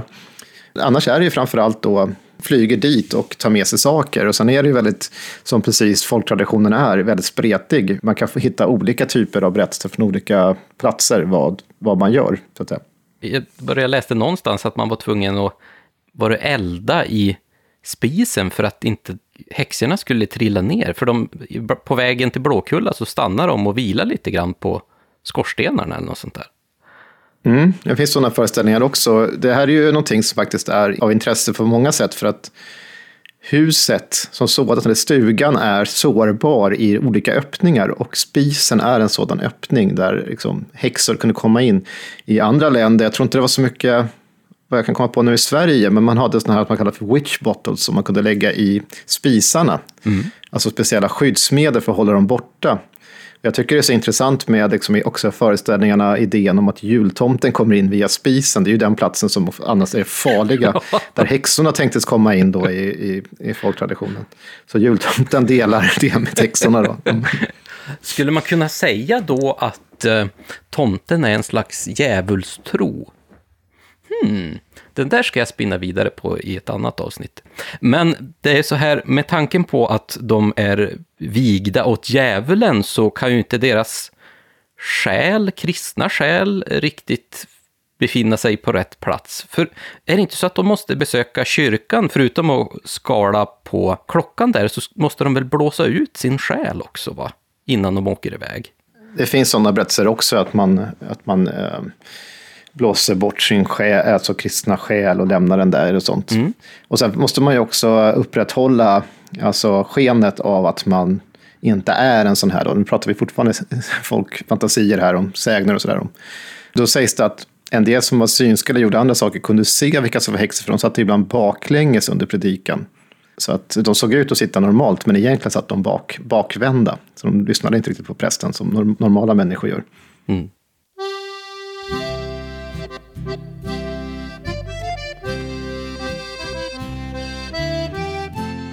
Det var en dräng i Skede som visste att hans matmor brukade fara till Blåkulla på påskafton. Nu gick han och lurpassade på kärringen för att se efter hur det gick till när hon gjorde i ordning sina doningar till resan. Han såg att hon hade smörja i en burk i farstuskåpet. Och med den smörjde hon in skaftet på en lång kvast. Och när hon smorde så mumlade hon Hopp inte ner.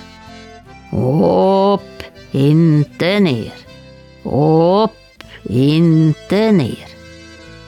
Drängen tänkte att han också skulle pröva den där salvan och läsa likadant han också.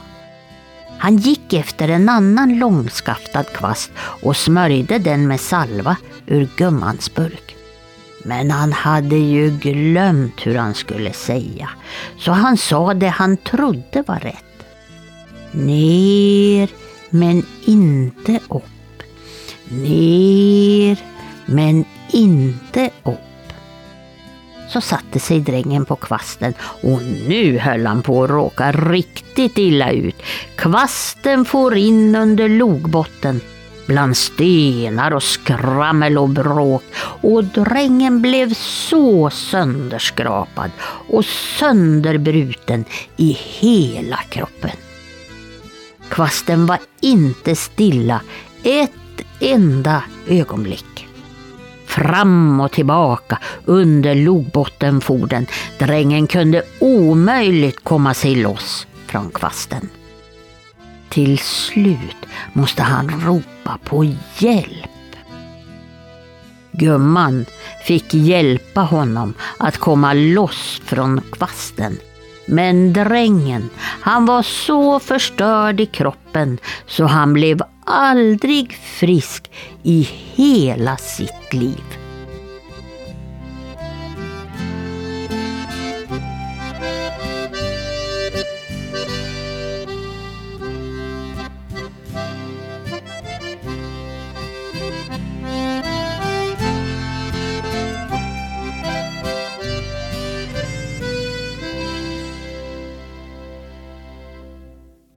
Du, Tommy, vet du vad jag drog för parallell här nu när jag satt och lyssnade på Evas uppläsning här? Eh, Nej. Du, du har väl sett eh, Harry Potter eller läst böckerna? Jag har, jag har både läst böckerna och sett filmerna. Ja, och jag såg mig framför här att det är ju väldigt viktigt att du liksom säger upp när du ska Ja, börja flyga för att få upp kvasten i handen.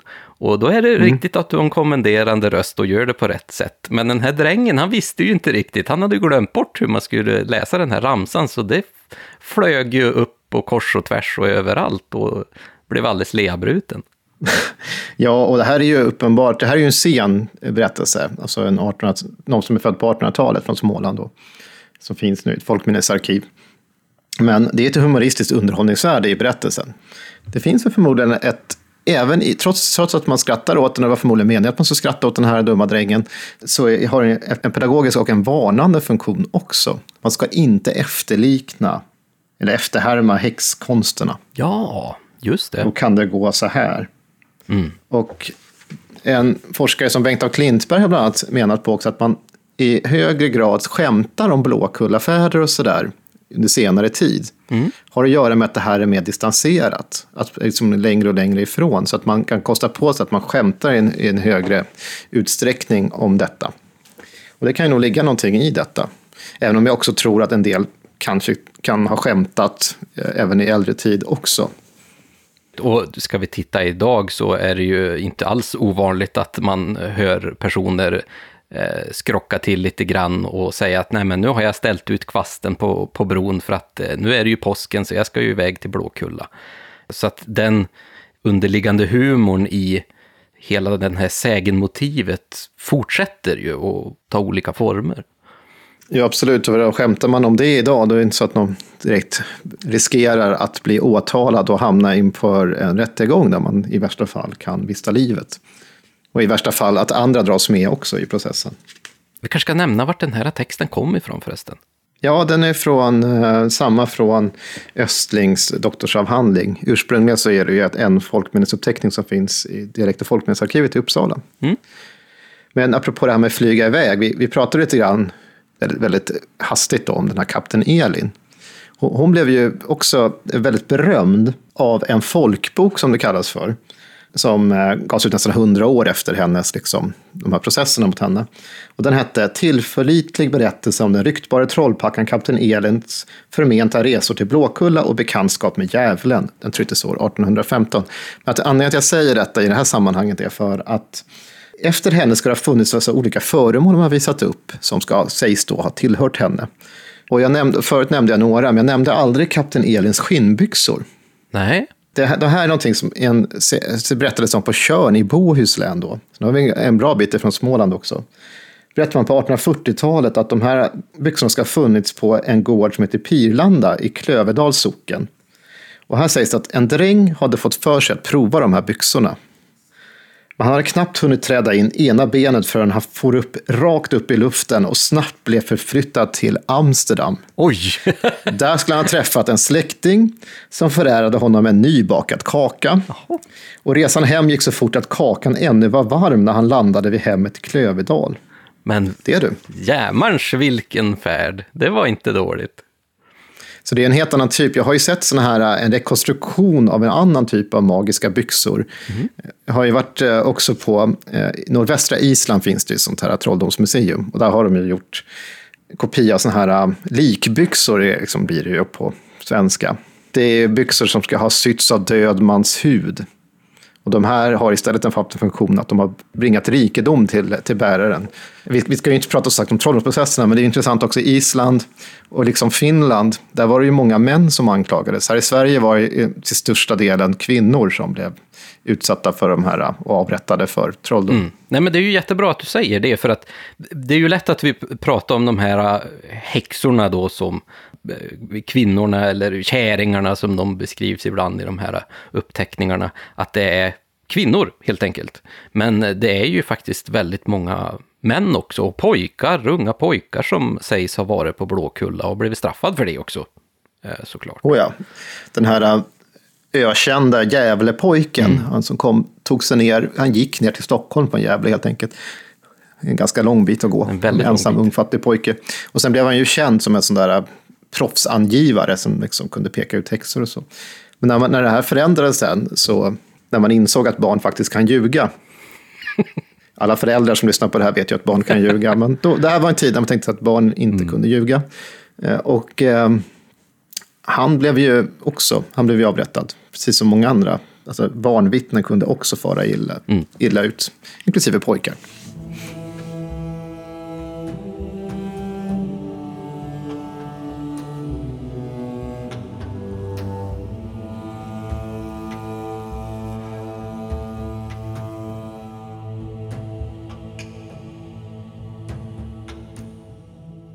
Sjörået äger makten över haven. Sjömännen tillber henne på den lilla ön Blåkulla som ligger mellan Öland och Gotland. Man använder inte något särskilt namn på sjörået och för att inte bli slagen med stormar så iakttar man en tystnad när man seglar förbi ön. På den här ön har spåkvinnor och häxor sina möten tre nätter före påsk varje år. Då måste de avlägga räkenskaper. Och det gör de under plågor och förhör inför sin herre. Och deras herre, han heter Oden.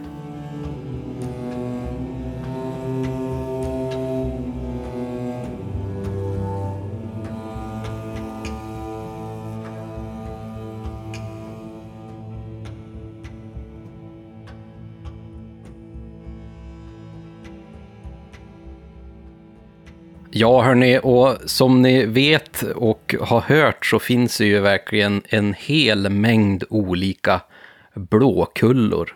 Säger man blåkullor? Eller blå, en blåkulla? Vad är en kulle i, i plural? Blåkullar borde det bli om kulla ska vara kulle. En kulla, flera kull. Ja, i, i vilket fall så har ju i stort sett eh, varje landskap sitt eget blåkulla. Men ja. vi skulle väl ändå kanske kunna säga att, att en av de mest kända Blåkulla här i landet är väl ändå den här som kallas även Blå Jungfrun, som är ja. ute i Kalmarsund mellan Oskarshamn och eh, Öland. Ja, exakt. Och här kommer vi snart få höra, för nu kommer vi in på sista delen i det här avsnittet, som kommer handla om den här ön då. Mm. Det här var inte den äldsta berättelsen, kanske ska sägas. Den äldsta berättelsen har ju författats av vår absoluta favoritbiskop, Olaus Magnus, som vi snart ska få höra. Men det här är någon annan, och nu ska jag försöka mig på, för det här är ett latinskt äh, titel, så är lite, den är lite krånglig, om man säger så. Det här är i Olavi Berelis äh, text, Epitomarum Historia Svio Gothice, som författades år runt 1650, mm -hmm. men trycktes i Stockholm först år 1730.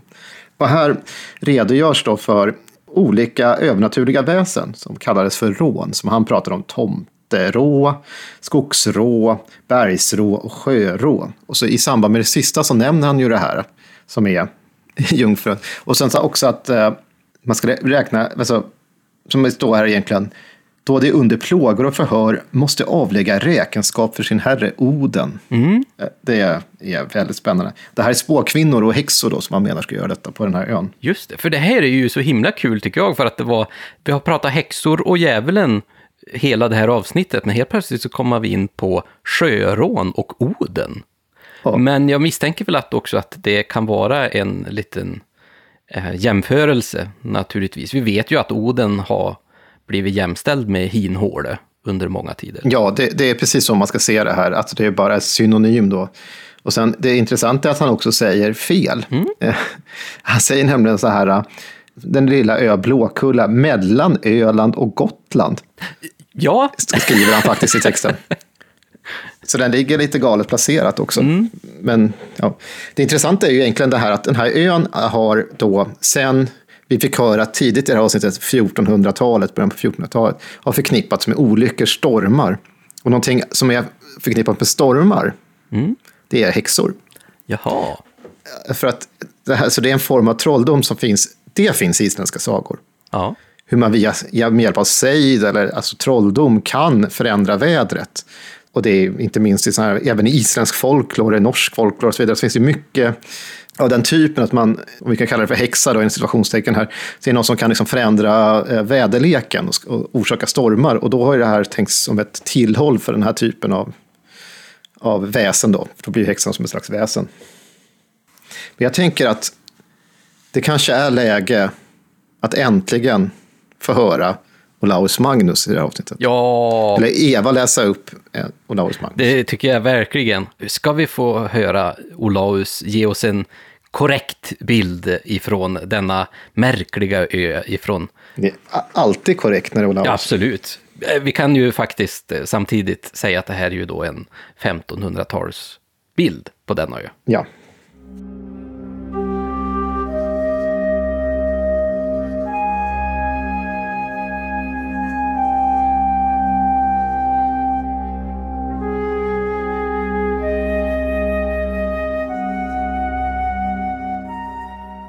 Vidare bör det nämnas att inte långt från öns norra strand höjer sig en väldig klippa. Sjöfolket kallar klippan för Jungfrun.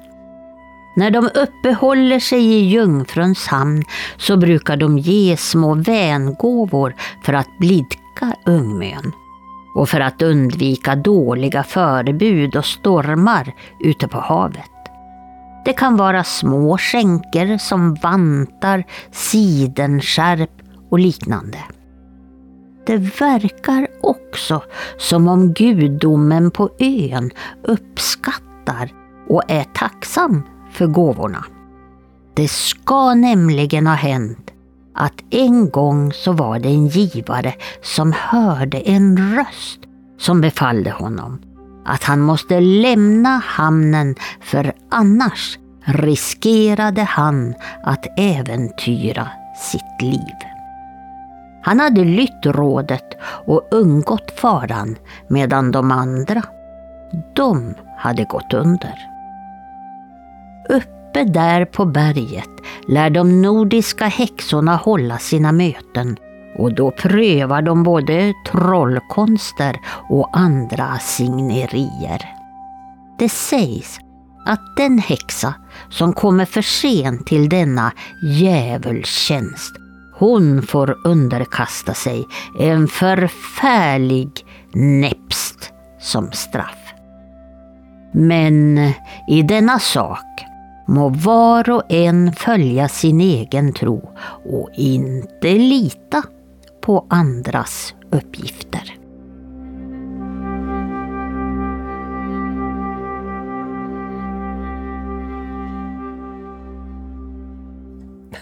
Ja, vi skämtar ju alltid lite grann om, om eh, Olaus Magnus fantastiska skrifter härifrån historien om de nordiska folken. Mycket för att det är en ganska ålderdomlig syn kanske på hur man levde här i Norden och hur man, vad man trodde på. Och här har vi ju att han nämner de här häxorna då, som ska besöka den här platsen. Men han nämner ju också att man lämnar gåvor. För att det ska gå bra att ta sig runt den här sjön. För uppenbarligen så uppskattade den här gudomen på ön just dessa gåvor. Vad är det han refererar till här, tror du? Är det ett allmänt trolldomstänk att det ska vara det här sjörået kanske som vi hörde innan, eller? Det är faktiskt svårt att veta, men det är ju inte en ovanlig eh, rit så att säga bland sjöfarare att på något sätt blidka eh, stormarna och de farliga platser med något slags enkelt offer. Just det, ja. Så att säga. Eh, jag tror att det kanske är det. Men vad den här platsen också betyder för att eh, det har ju också diskuterats, för man vet att Blåkulla är ett äldre namn för eh, klippan Jungfrun eller Blå Jungfrun. Många också menar på att Blåkulla är som typiskt så att säga, Noa-namn. Som man brukar ha som en omskrivning för någonting annat som är farligt för att undvika det. Och sen har ju senare då kanske Jungfrun blivit, eh, ja, alltså, sen har ju Blåkulla blivit tabuerat. Så det där har ju gått liksom runt, runt. Men man vet inte vad ursprungliga namnet är på ön. Nej, just det. Så, så vi har ju 1400-talskällor då som kallar det för Blåkulla. Det här har ju satt eh, bråkforskarna, de har ju diskuterat vad ordet egentligen betyder. Ja, nu pratar vi ju Blåkulla här. Och också, också Blå Jungfrun. Vad va, vad kommer det ifrån? Ja, och någonting som jag tror jag vet är väl i alla fall att blå i ett sånt här sammanhang, det är väl någon form av förstärkelseord, eller? Ja, så det, det kan ju betyda att det är liksom en blå plats. Alltså. Men det kan ju också ha med mörkt blåa som i fornnordiska skulle kunna vara svart också. Men det finns också, om man tittar på äldre skrivelser för det här, så kan det ju vara Blockkulla och Blockkulla och så där vidare. Det finns en som heter Rickard Steffen som 1911 försökte sig på att tro att det här hade med hel att göra i fornnordisk mytologi.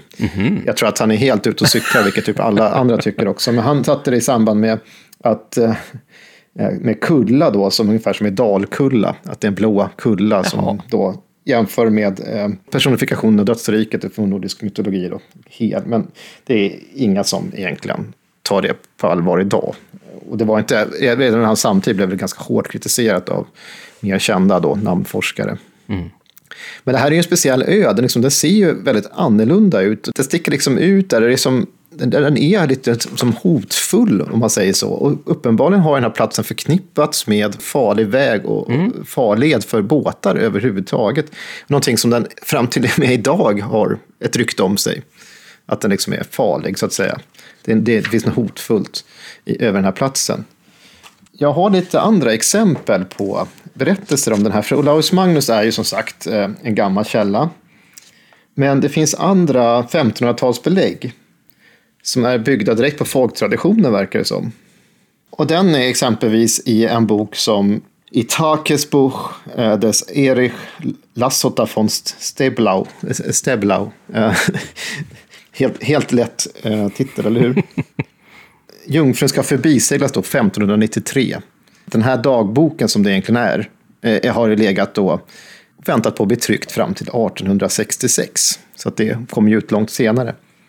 Men den här då skriver han Erik då. Icke långt från denna ö, alltså nämligen Öland, ligger vid det svenska fastlandet berget Blåkulla. Vilket man kallar den svenska jungfrun. För att förebygga att någon olycka skulle träffa skeppet vill jag sjömännen ej tillåta att man vid resan där förbi nämner det vid dess rätta namn. Det får endast benämnas jungfrun. Det är också för vana att, då det ligga för ankare däromkring, förära det något och kasta detta i havet. Handskar, sidendukar, bälten och dylikt som man brukar skänka jungfrunna. Så här hade du ett litet svar på just det här med ett offer. Och det här är någonting som verkar upphöra bara nästa århundrade, för sen slutar man prata om eh, offer mhm på den här platsen. Vad intressant. Och på 1600-talet finns det också några källor som pratar om den här platsen. Det är inte jättemånga, det finns några enstaka. Jag ska inte läsa upp alla för det blir väldigt, väldigt långa texter att eh, gå igenom. Men det finns några. Det finns en resejournal från 1616 eh, som är ganska detaljrik och ganska lång som jag faktiskt tänker skippa lite grann nu. Och sen så finns en annan text från 1623 som nämner den här, den Götiska oceanen, till Östersjön, för att de inte ska vara ute sin Neptunus, eh, tillerkände våra gamla förfäder en till namnet okänd jungfru från Blåkulla, herraväldet över vindar och havet, säger han. Så här har vi en förklaring till liksom, namnet enligt den här spekulationen. Då.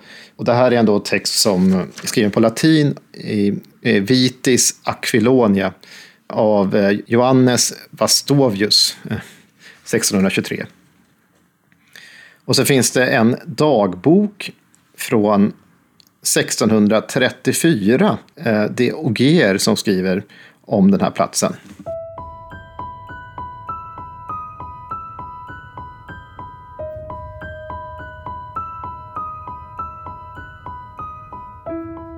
Söndagen den 19 november år 1632 la vi ut från Kalmar så fort att solen hade gått upp. Vi hade Svenska Redden till vänster och Öland till höger. Sedan vi i stilla väder farit cirka sex mil strök vi förbi en udde eller klippa som kallades för Jungfrun. Klippan sköljdes av havet på alla sina sidor. Det berättas att det fanns en sjö där överst på klippan och att både sjövattnet och fiskarna i den sjön skulle vara svarta. Men ingen hade varit dit upp. Klippön kallades för Jungfrun. För enligt gammal tradition ska en jungfru ha blivit våldtagen av sjörövare och sedan av skam och blygsel ensam flytt till denna otillgängliga klippa utan mat och utan vatten. Jungfrun ska sedan ha störtat sig ner i sjön. Och till minne av hennes förtvivlade handling hade allt sjövatten svartnat.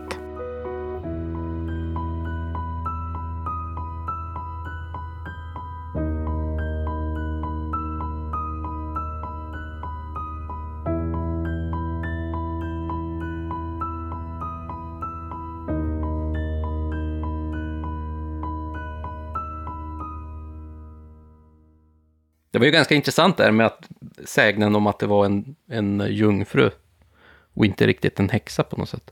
Ja, precis. Så här, här har vi då istället att det är namnet Jungfrun, att här har vi en förklaring till det. Och det är en ganska tragisk historia här också. Att hon har blivit liksom våldtagen av sjörövare. Och man ser ju tragedin här, att hon av blygsel, alltså tar sig ensam ut den här ön. Där hon då i sorg kastar sig från klippan och sen har till och med vattnet svartnat så det hänger ju liksom kvar eh, som ett minne av den här förtvivlade gärningen som man skriver då. Så det är oerhört mörkt. Eh, men vi får veta vem, eh, att det finns en ändå speciell jungfru då som har gett namnet. Och det vet vi ju när vi har pratat mycket om eh, väsen och gastar och spöken, att just sådana här hemska händelser sätter ju spår sedan på olika sätt i miljöerna och det kan bli väldigt farligt på sådana platser efteråt. Ja, det här kan ju också vara en slags förklaring för att den här tidigare som vi hörde om det här sjörået då, och det är den här Verilius som jag nämnde då, han verkar ju då tänka sig att det här är ett slags blåkullarå nästan som har gett namn till ön, så det är ett speciellt sjörå då, som, som nu får också en tragisk bakhistoria av en annan författare. Men det, det fortsätter under 1600-talet komma ut mera eh, alltså texter om Blåkulla. Vi har en, den kända Johannes Bureus, som då var vår första riksantikvarie. Han har ju skrivit en samling alltså notiser om folktro, sägner och sådär som är väldigt värdefull för att den är så pass tidig. Den är från 1651. Eh, egentligen har han hållit på att skriva på det här länge, men det är alltså en samling som egentligen, tror inte hela någonsin har getts ut. Delar har getts ut av den. Jaha. Här skriver han så här.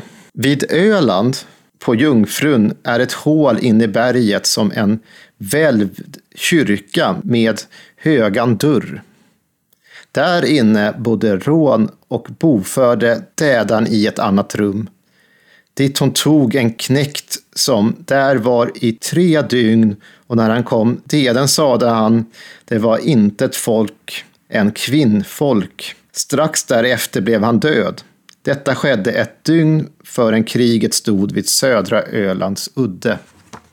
Och sen finns det lite texter från 1700-talet, men jag tänkte, för jag ska läsa upp alla, alla små detaljer, för det finns mycket och det kanske blir lite långrandigt, så tycker jag att det är bättre att vi hör Eva berätta en sådan.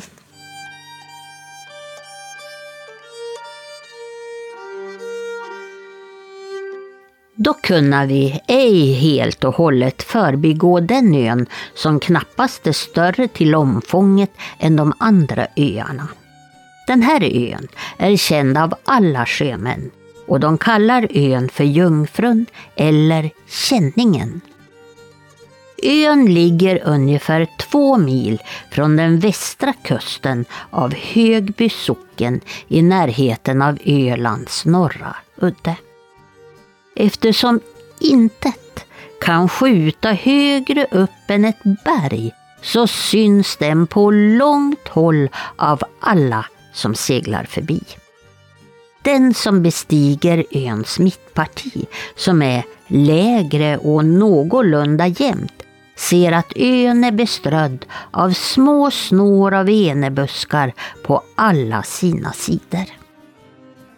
Ön kan ses mycket bra på ett avstånd på ungefär 8 mil i klart väder och kan därför användas som ett förebud på kommande stormar och annat svårt väder.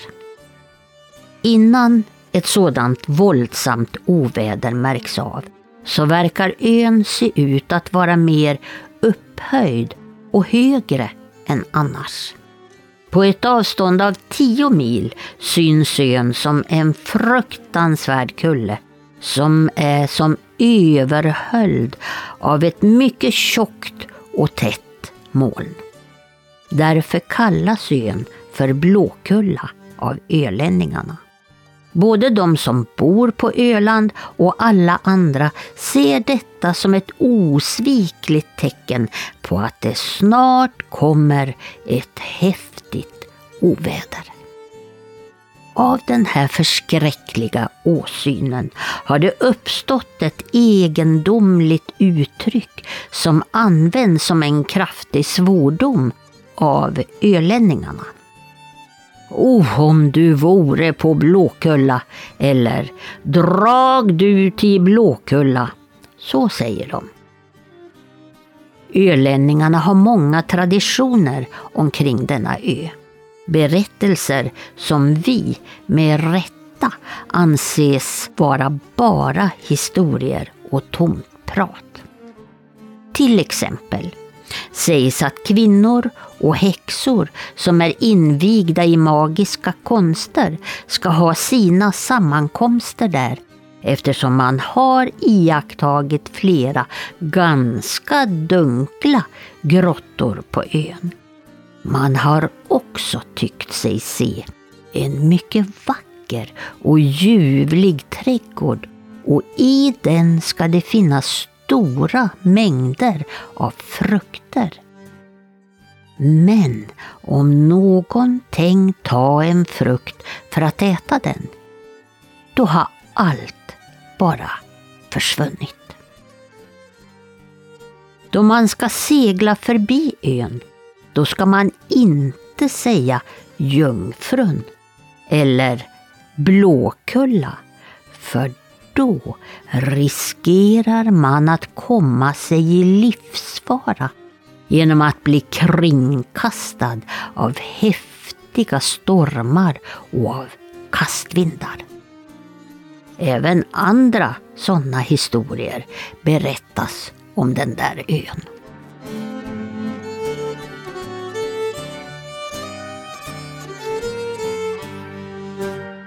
Ja, vad säger ni kära lyssnare? Jag vet att vi har e-, e-, ett antal lyssnare ute på Öland. Är det bara tomt prat det här? Som eh, uppenbarligen vi övriga tycker. Det här var ju en väldigt spännande beskrivning av just den här blå jungfrun eller blåkulla. Och den här var ju från 1700-talet, ja. Ja, det, det var till och med väldigt tidigt. Det är faktiskt en avhandling från 1703. Nej. Som, som skrevs på latin. Så det här var en översättning då. Eh, De Ölendia 1703 av N.O. Wallinus som har skrivit den här. Så. Men just den här eh, svordomen, och att du vore på Blåkulla, finns ju här. Och att man inte får nämna ön vid namn heller. Med risken att annars drabbas av just de här stormarna. Och sen har du ytterligare den här detaljen om den här magiska trädgården som finns där. Som annars finns också förknippade ibland med skogar med trollens eh, trädgård. Och jag tyckte det var också en väldigt fin beskrivning också över hur själva ön ser ut också. För om jag förstått det rätt så är det ju egentligen toppet på ett berg som sticker upp där och det är ju en väldigt stor blå, verkligen en blå kulle när man står ute på Ölandskusten och tittar mot den här ön. Och jag förstår verkligen att det har bildats otroligt mycket sägner och berättelser kring den här äh, väldigt spännande ön. Det finns också en annan text som är från 1712 av en som heter eh, Benedikt M. Morin som har Öländska resebeskrivning. med sina lärde anmärkningar. Den trycktes 1780, men det ska vara en reseberättelse som då tidigare. Det är så jag ska börja presentera dig, Tommy. Tommy som är doktor i religionshistoria med sina lärde anmärkningar. ja, precis. precis. Ja, det är perfekt. Men den här Morin har ju också nämnt den här äh, dels svordomen. Mm. Drag till Blåkulla. Han har gjort det i en versifierad form, alltså som en vers. Jaha. Och den verkar bygga på ett skeppsbrott. Som då kanske bygger på en verklig händelse jag ska inte läsa, läsa upp hela den här, men här finns det ju eh, samma idé om att man inte ska, eh, jag säger det här namnet, eller att det finns ett skeppsbrott som har skett på grund av något. Vi kan ju färdas vidare, 1700-talet börjar hända saker, det kommer liksom flera texter som handlar om det här. Vi har texter från en geografi från 1741, så vi hör liksom lite grann om, om Jungfrun som en ö, och att där finns Blåkulla. Eh, och om, handlar om stormväder. Vi får också senare höra den kanske mest kända texten om, om Blåkulla efter Olaus Magnus är förmodligen då, eller Blå Jungfrun, är Carl von Linné som i sin öländska resa beskriver den här platsen ganska ingående. Mm. Han är väldigt eh, intresserad och han pratar om allt ifrån vilken mossa som växer där och hur den ser ut. Och, alltså en naturalbeskrivning som i tryckt form ett par sidor. Men han är inte så intresserad av de här äh, folkliga traditionerna just i det här fallet. Så det är mera om hur ön ser ut. Men han är fascinerad över att den är så annorlunda. Det är liksom hur vågorna kastas emot den och liksom hur den här mörka svarta mossan finns på den och sådana saker.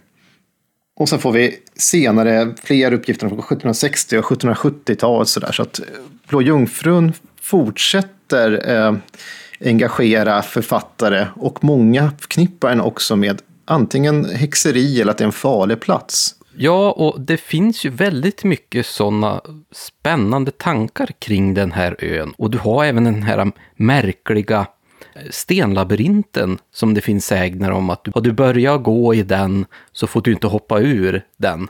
Utan du måste gå hela labyrinten för annars så får du otur. Och så går det ju också en hel del berättelser om att du får inte ta någonting ifrån den här ön. För att då kan du också drabbas av otur.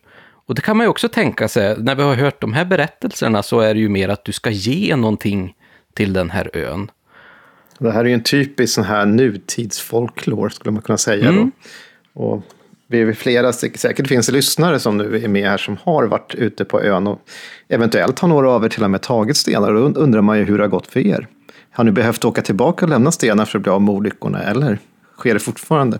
Och du Lars, du har ju faktiskt pratat med någon som har en stor erfarenhet av just att köra ut människor till ön. Ja, men visst. Jag har ju fått eh, den stora äran att få göra en liten intervju med Thomas Palmqvist, som faktiskt är ägare av rederiet Solkustturer, som ni besökare säkert har fått åka med när ni har varit ut till Blå Jungfrun, för varje år så skjutsar han ut tusentals människor till de här öarna runt Kalmarsund bland annat. Och speciellt Blå Jungfrun. Och han hade så otroligt mycket spännande att berätta just kring den här ön och mycket skrock med att köra båt i de här vattnen under så otroligt lång tid.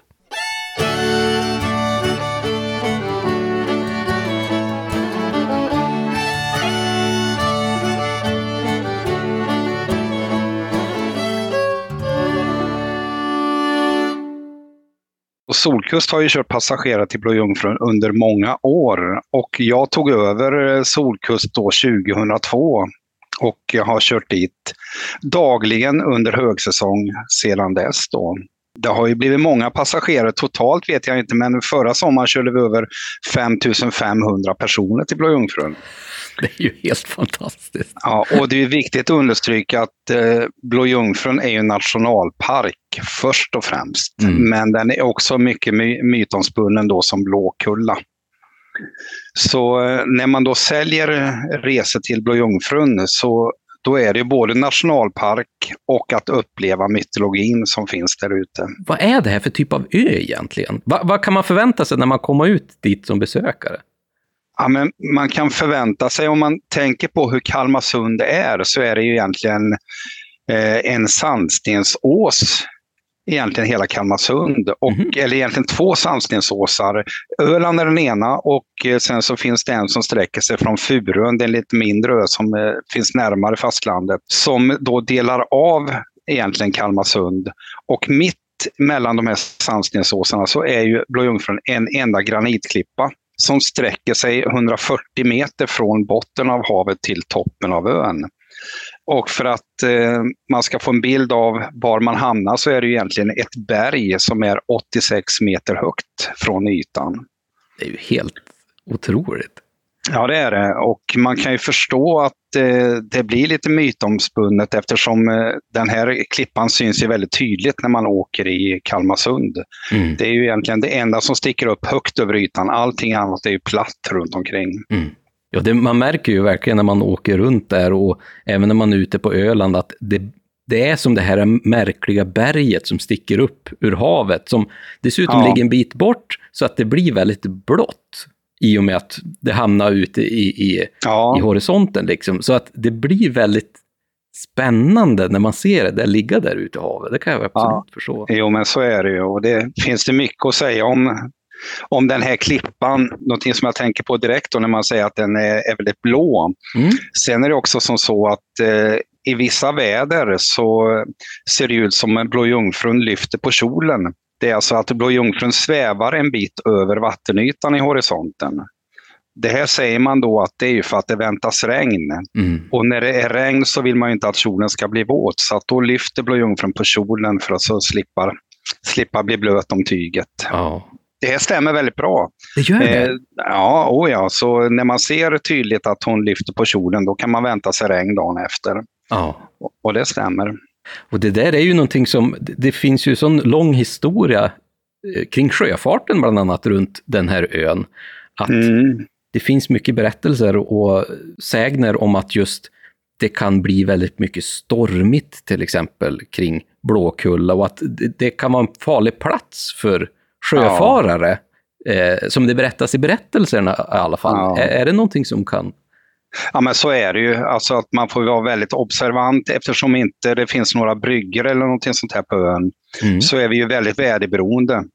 Och eh, just eh, i det området där Jungfrun ligger, då har man ju, alltså det är öppet hav egentligen ända upp till Åland, Mm. eh, rakt uppifrån. Så att eh, nordostanvind och sjöar från norr ställer till stora bo- bekymmer för att i och med att ön är rund så, så rullar ju även vågorna runt.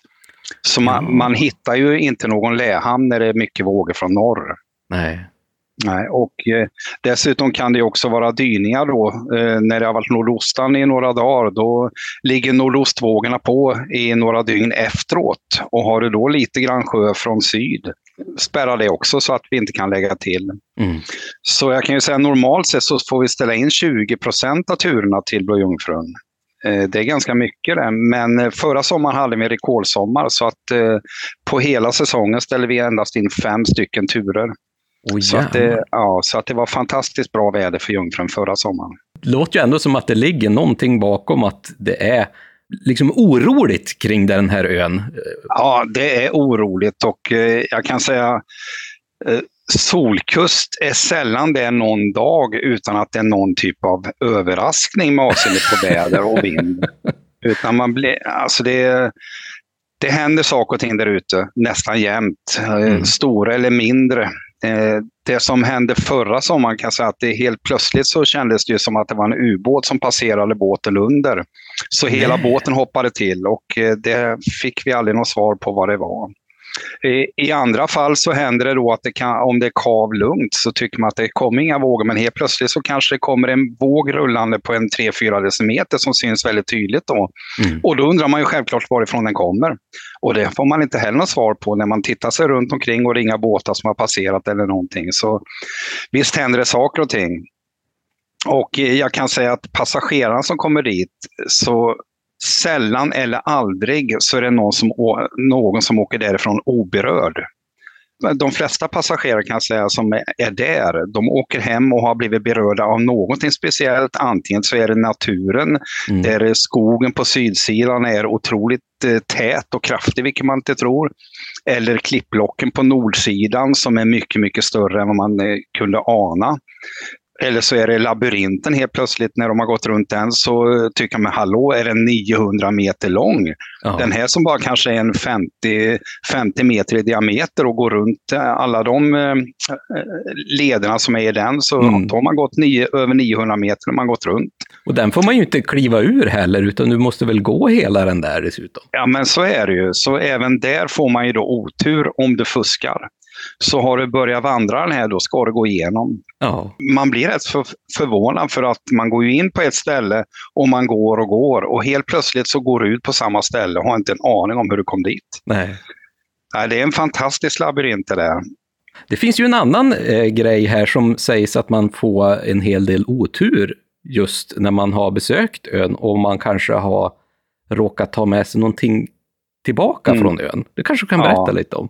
Ja, ja men så är det ju. att eh, Myten om stenarna, den, eh, ja, ibland så tror man inte bara att det, det kanske inte är en myt utan att det ligger mycket sanning i det. För att eh, jag får ju ett eller två paket kanske med stenar per säsong medan Oskarshamns kommun får ett stort antal paket med stenar. Och det blir faktiskt så mycket så att eh, vartannat år ungefär så har kommunen fått in så mycket stenar så att de bjuder alla passagerare på en resa till Jungfrun som tar med sig en sten ombord. Så, så vartannat år så bjuder kommunen på en resa till Jungfrun under förutsättning att man tar med sig en sten som de har samlat in. Då.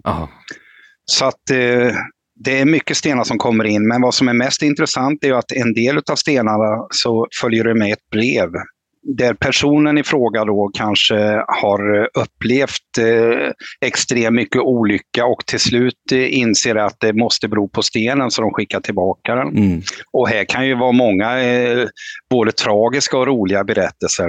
Jag kan verkligen se framför mig att den här ön har en aura kring sig, verkligen för att, skapa den här typen av berättelser och företeelser. Jo, men så är det ju. Eh, absolut. Så att eh, de här breven blir ju förvarade. Det är ju vakter där ute hela sommaren, Mm. alltså guider och vakter. Och alla brev förvarar de i en perm.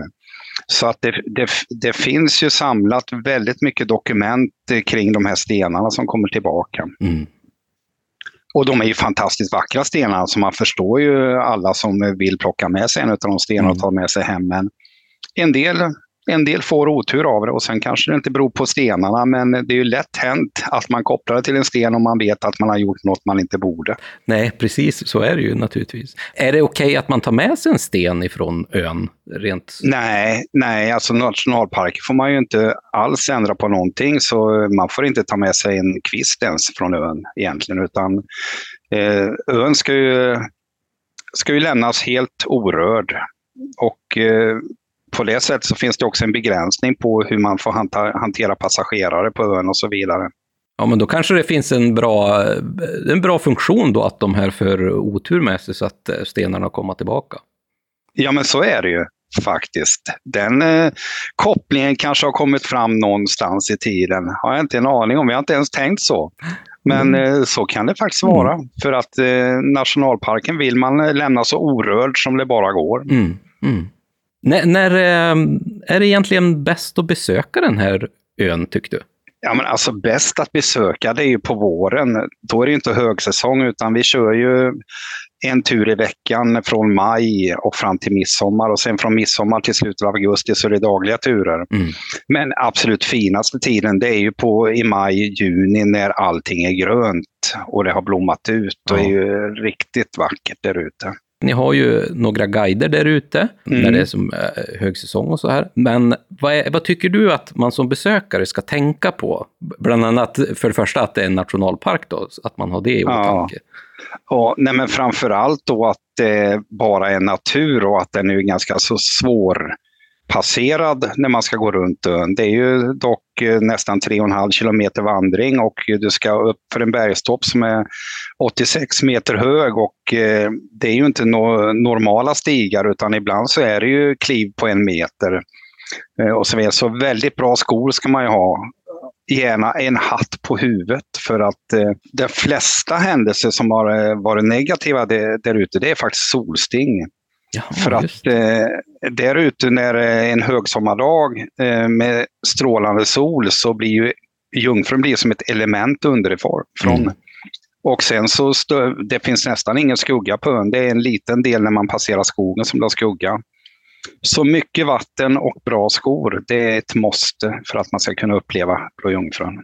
Ja, men det låter ju som jättebra tips. Mm. Jag har själv jag har varit på Öland, jag tror fyra gånger förra sommaren, men jag lyckas aldrig ta mig ut till Blå Jungfrun, så jag hoppas att jag kanske kan ta mig ut dit i sommar i alla fall. Ja, men du är så välkommen. Det vore kul att så se dig faktiskt där. Ja, Då får du komma fram och presentera dig och påminna om att vi vi hade en podd. det ska jag absolut göra. Men hörde du, Thomas, jag får tacka dig så otroligt mycket att du kunde vara med. Mm. Och jag ska definitivt Mm. höra av mig om jag kliver på båten någon gång till sommaren. Ja, det ska jag du är göra. mycket, mycket välkommen. Det låter, Absolut. det låter Ja. jättetrevligt. Men då får jag tacka så mycket, Thomas. Jättekul. Tack så mycket själv.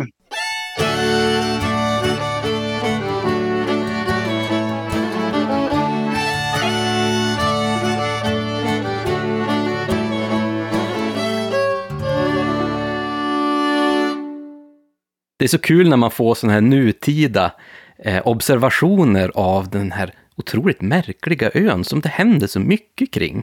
Och det finns ju en annan sak som är rätt spännande här också kring den här ön. Det är ju att man har hittat ett antal människor, eller skelett, begravda ute på den här ön. Jag tror att det är, fem stycken de har hittat. Och då har de varit begravda ungefär en meter ner i rösen med fötterna ut emot havet. Vilket också var en liten spännande detalj. Det här såg, det, det, det såg du tidningsklipp på. Ja, precis. Det är väldigt, väldigt intressant i så fall. Men det passar ju in i hela den här äh, mystiken kring den här ön, den där farligheten som äh, den här ön laddas med. Och vi har ju pratat nu en hel del om Jungfrun, Blå Jungfrun, eller Blåkulla som det heter. Då. Men nu ska vi tänka att det här var ett långt avsnitt där vi kanske började med den här ön lite grann och sen så har vi pratat om blåkullor lite överallt, eller eh, blåkulla överallt kanske man ska säga. Men det som benämns i de här eh, trolldomsprocesserna och så, som vi sa tidigare, Blåkulla finns överallt. Och det är en mytisk ort. Så att även om många knyts nu till Blå Jungfrun så är det ju bara en av många platser.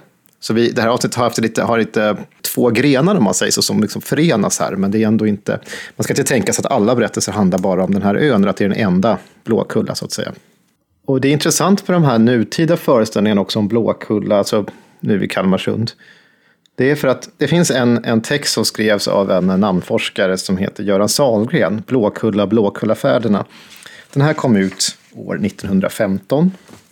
Och i det här så är det, han går också igenom mycket här gamla källor och sånt där. Det är intressant för att han har då förhört sig under sin samtid om namnet spelar någon roll för ölänningen. Och då skriver han så här i, i sin text här. Om på Öland nu gängse traditioner om jungfrun har dock Hjalmar Linnroth på min förfrågan välvilligt meddelat Jungfrun spelar inte numera någon större roll i ölänningens föreställningsvärld och namnet Blåkulla känner han på sin höjd på omvägar. Sedan gammalt har han dock reda på att det lär skola bli storm om jungfrun tyckes höja sig över vattnet. Slut på det, det citatet. Så här är ju intressant för att 1915, nej. Men idag, igen, är det tillbaka. Nu, är det, nu finns ett stort intresse för... Och nu känner nog de flesta till både Blåkulla och Blå Jungfrun. Det, tro, det tror jag definitivt. Det är så himla roligt att man kan stadfästa sådana här saker. Det, det Men eh, uppenbarligen så fäster det inte sådär jättebra. Nej, och vissa saker liksom är stora och sen försvinner det liksom ett tag och sen kommer det tillbaka igen. Och man, man, ja, det, det är skriverier. Det, 1915 får man också tänka sig att folk läser ju ganska mycket tidningar och trots det så var det inte så mycket som skrevs då om den här platsen.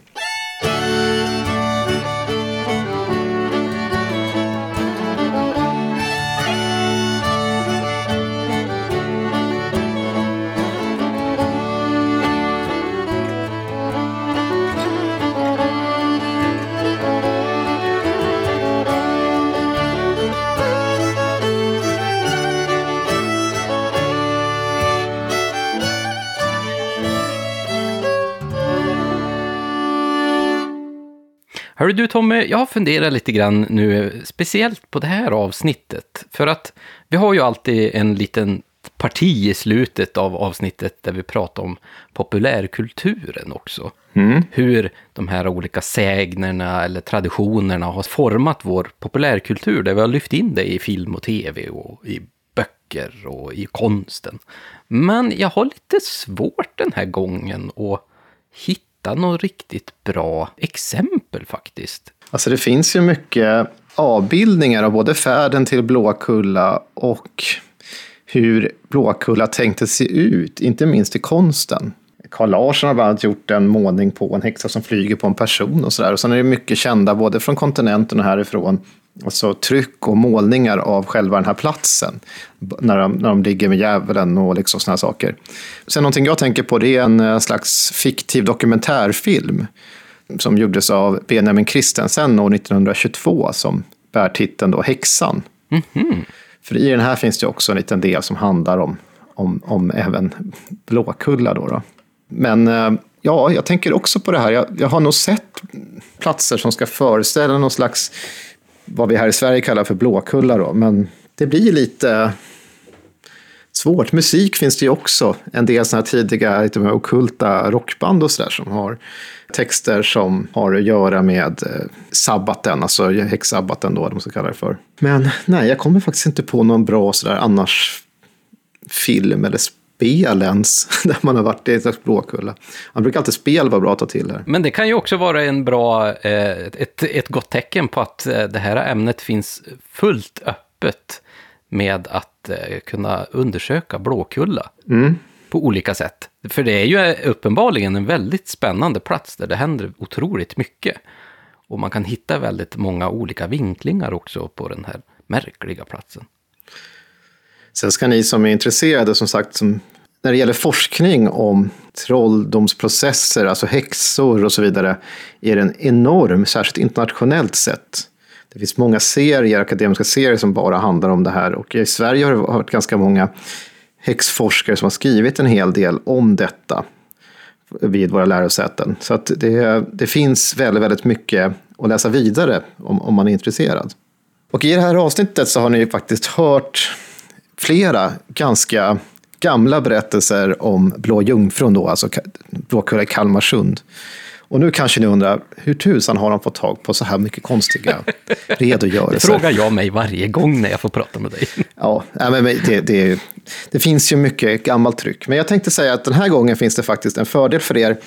För att jag har lagt beslag på ett antal särtryck av en gammal skrift som heter Blå jungfrun i den litterära traditionen av Ivar Moder. Mm. Och den här är tryckt i Oskarshamn 1927 och samlar då litterära belägg äldre texter från latin i svensk översättning. Det är 27 sidor, lite efter, eh, med ett omslag och sådär.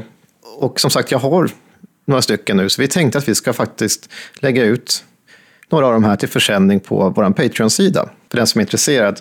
Är man inte intresserad av den kan man, man kan ju alltid leta upp den på antikvariat annars. Annars är en bra samling också Göran Salgrens Blåkulla och Blåkullafärderna den är lite äldre, som också finns som särtryck, som samlar mycket sådana här gamla berättelser. Och sen så finns det ett kapitel som då är traditionerna om ön Jungfrun eller Blåkulla. Som också är av Göran Sahlgren som kan vara av intresse. Ja, men det är ju jättebra tips det där. Jag vet ju att det, det, brukar ju finnas hur mycket, och speciellt det här första häftet av Ivar här ser jag ju att det finns väldigt mycket gottigt att plocka ur för att eh, den där var pinfull med små postitlappar såg jag.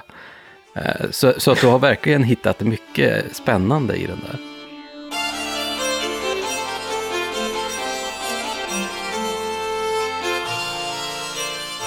Men hörni ni, vi måste ju nästan få tacka då kanske för eh, den här gången. När vi har djupdykt i den här sägenmotivet om Blåkulla. Jag tyckte det har varit väldigt spännande. Det är som vanligt.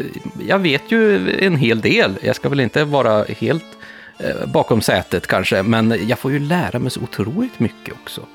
Och som ni kanske har märkt lite grann så har vi ju blivit lite intresserade här det här året faktiskt på just trolldomen inom folktron. Ni ser här, vi har gått in här på Blåkulla och vi har pratat om att vi ska också göra det här Patreon-avsnittet om Seid och vi kommer nog att göra om kanske dragväsen, bjäror och spiritusar och grejer.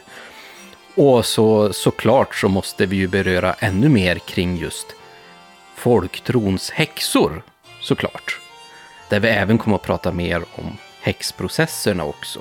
Vi har ju bra många avsnitt nu av den här ordinarie podden. Men till slut kanske man har lyssnat klart på allt det där. Och man vill fortfarande lyssna lite mera och orkar inte vänta tills nästa månad när nästa avsnitt ska komma. Då tycker jag ju definitivt att ni kan bli medlem på vår Patreon-sida. Där vi har mängder av spännande kring fornordisk mytologi. Där sa jag i början att vi har släppt vårt 17 avsnitt. Och eh, där brukar ju avsnitten ligga mellan, eh, ja, en halvtimme till eh, två timmar någonting. Så att det finns jättemycket material. Och sen har vi ju som vanligt då också en hel del kring vanlig folktro också. Vi har pratat om påsken i folktron och vi har pratat om julbocken. Och, så att eh, det är ett väldigt bra tillfälle att ta del av mer av eh, folklore överlag.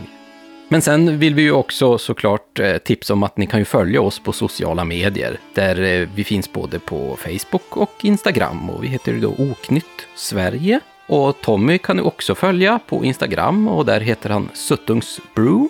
Och sen har vi också den här väldigt trevliga Facebookgruppen som jag inser att jag har inte nämnt så mycket om i de senaste avsnitten. Det är ju nästan hemskt, för vi har ju väldigt roligt i den här gruppen. När man talar om trollen eftersnack kan ni gå med i. Och där eh, diskuterar vi om avsnitten och vi får jättebra feedback av er som lyssnar där ni berättar om att ja, men det där var jättebra eller det där glömde ni ju för att eh, ni hade så eh, mycket annat att prata om. och det är jätteroligt för att då kan vi ju också lära oss mer naturligtvis, för det är ju det som vi verkligen vill med den här podden, att vi ska lära oss, men även att ni också ska ta del av den här otroliga mängden av kunskap som faktiskt finns i våra arkiv, i våra böcker. Tommy, vad tror du? Ska vi ta och resa till Blåkulla nu då? Eller ska vi vänta till påsk? Jag ska faktiskt åt det hållet om ett litet tag. Ah. Jag kommer passera Kalmarsund på väg ner söderöver.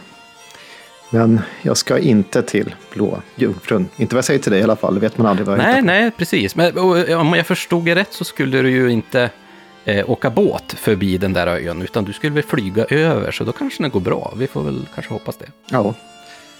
Men det låter ju alldeles eh, fantastiskt. Jag får önska dig en eh, trevlig resa på din eh, Blåkullafärd då. Mm. Så ska jag försöka få upp den här kvasten. Jag hoppas jag inte flyger upp och ner här inne i huset. Jag, jag ska försöka komma ihåg den, den där ramsan och ha rätt eh, trollsmörja också. Försöka få upp kvasten och använda trollsmörja, det kan ju tolkas ganska... det, nej! det kan man säkert tolka på jättemånga konstiga sätt. Men det, det, ehm, som sagt, ehm, i alla fall så vill vi tacka er så hemskt mycket. Så hörs vi i nästa avsnitt. Hej då Tommy! Hej då!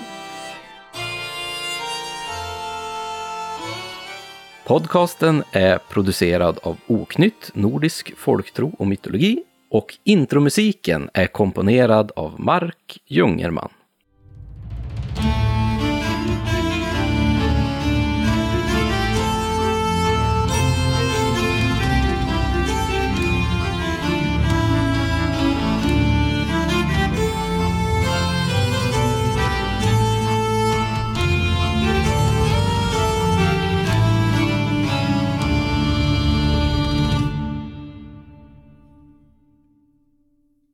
Hon hade sett att maten egentligen var ödlor och grodor.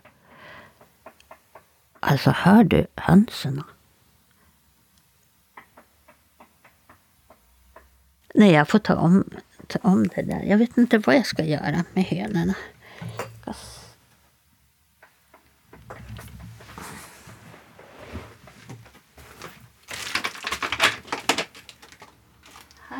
我。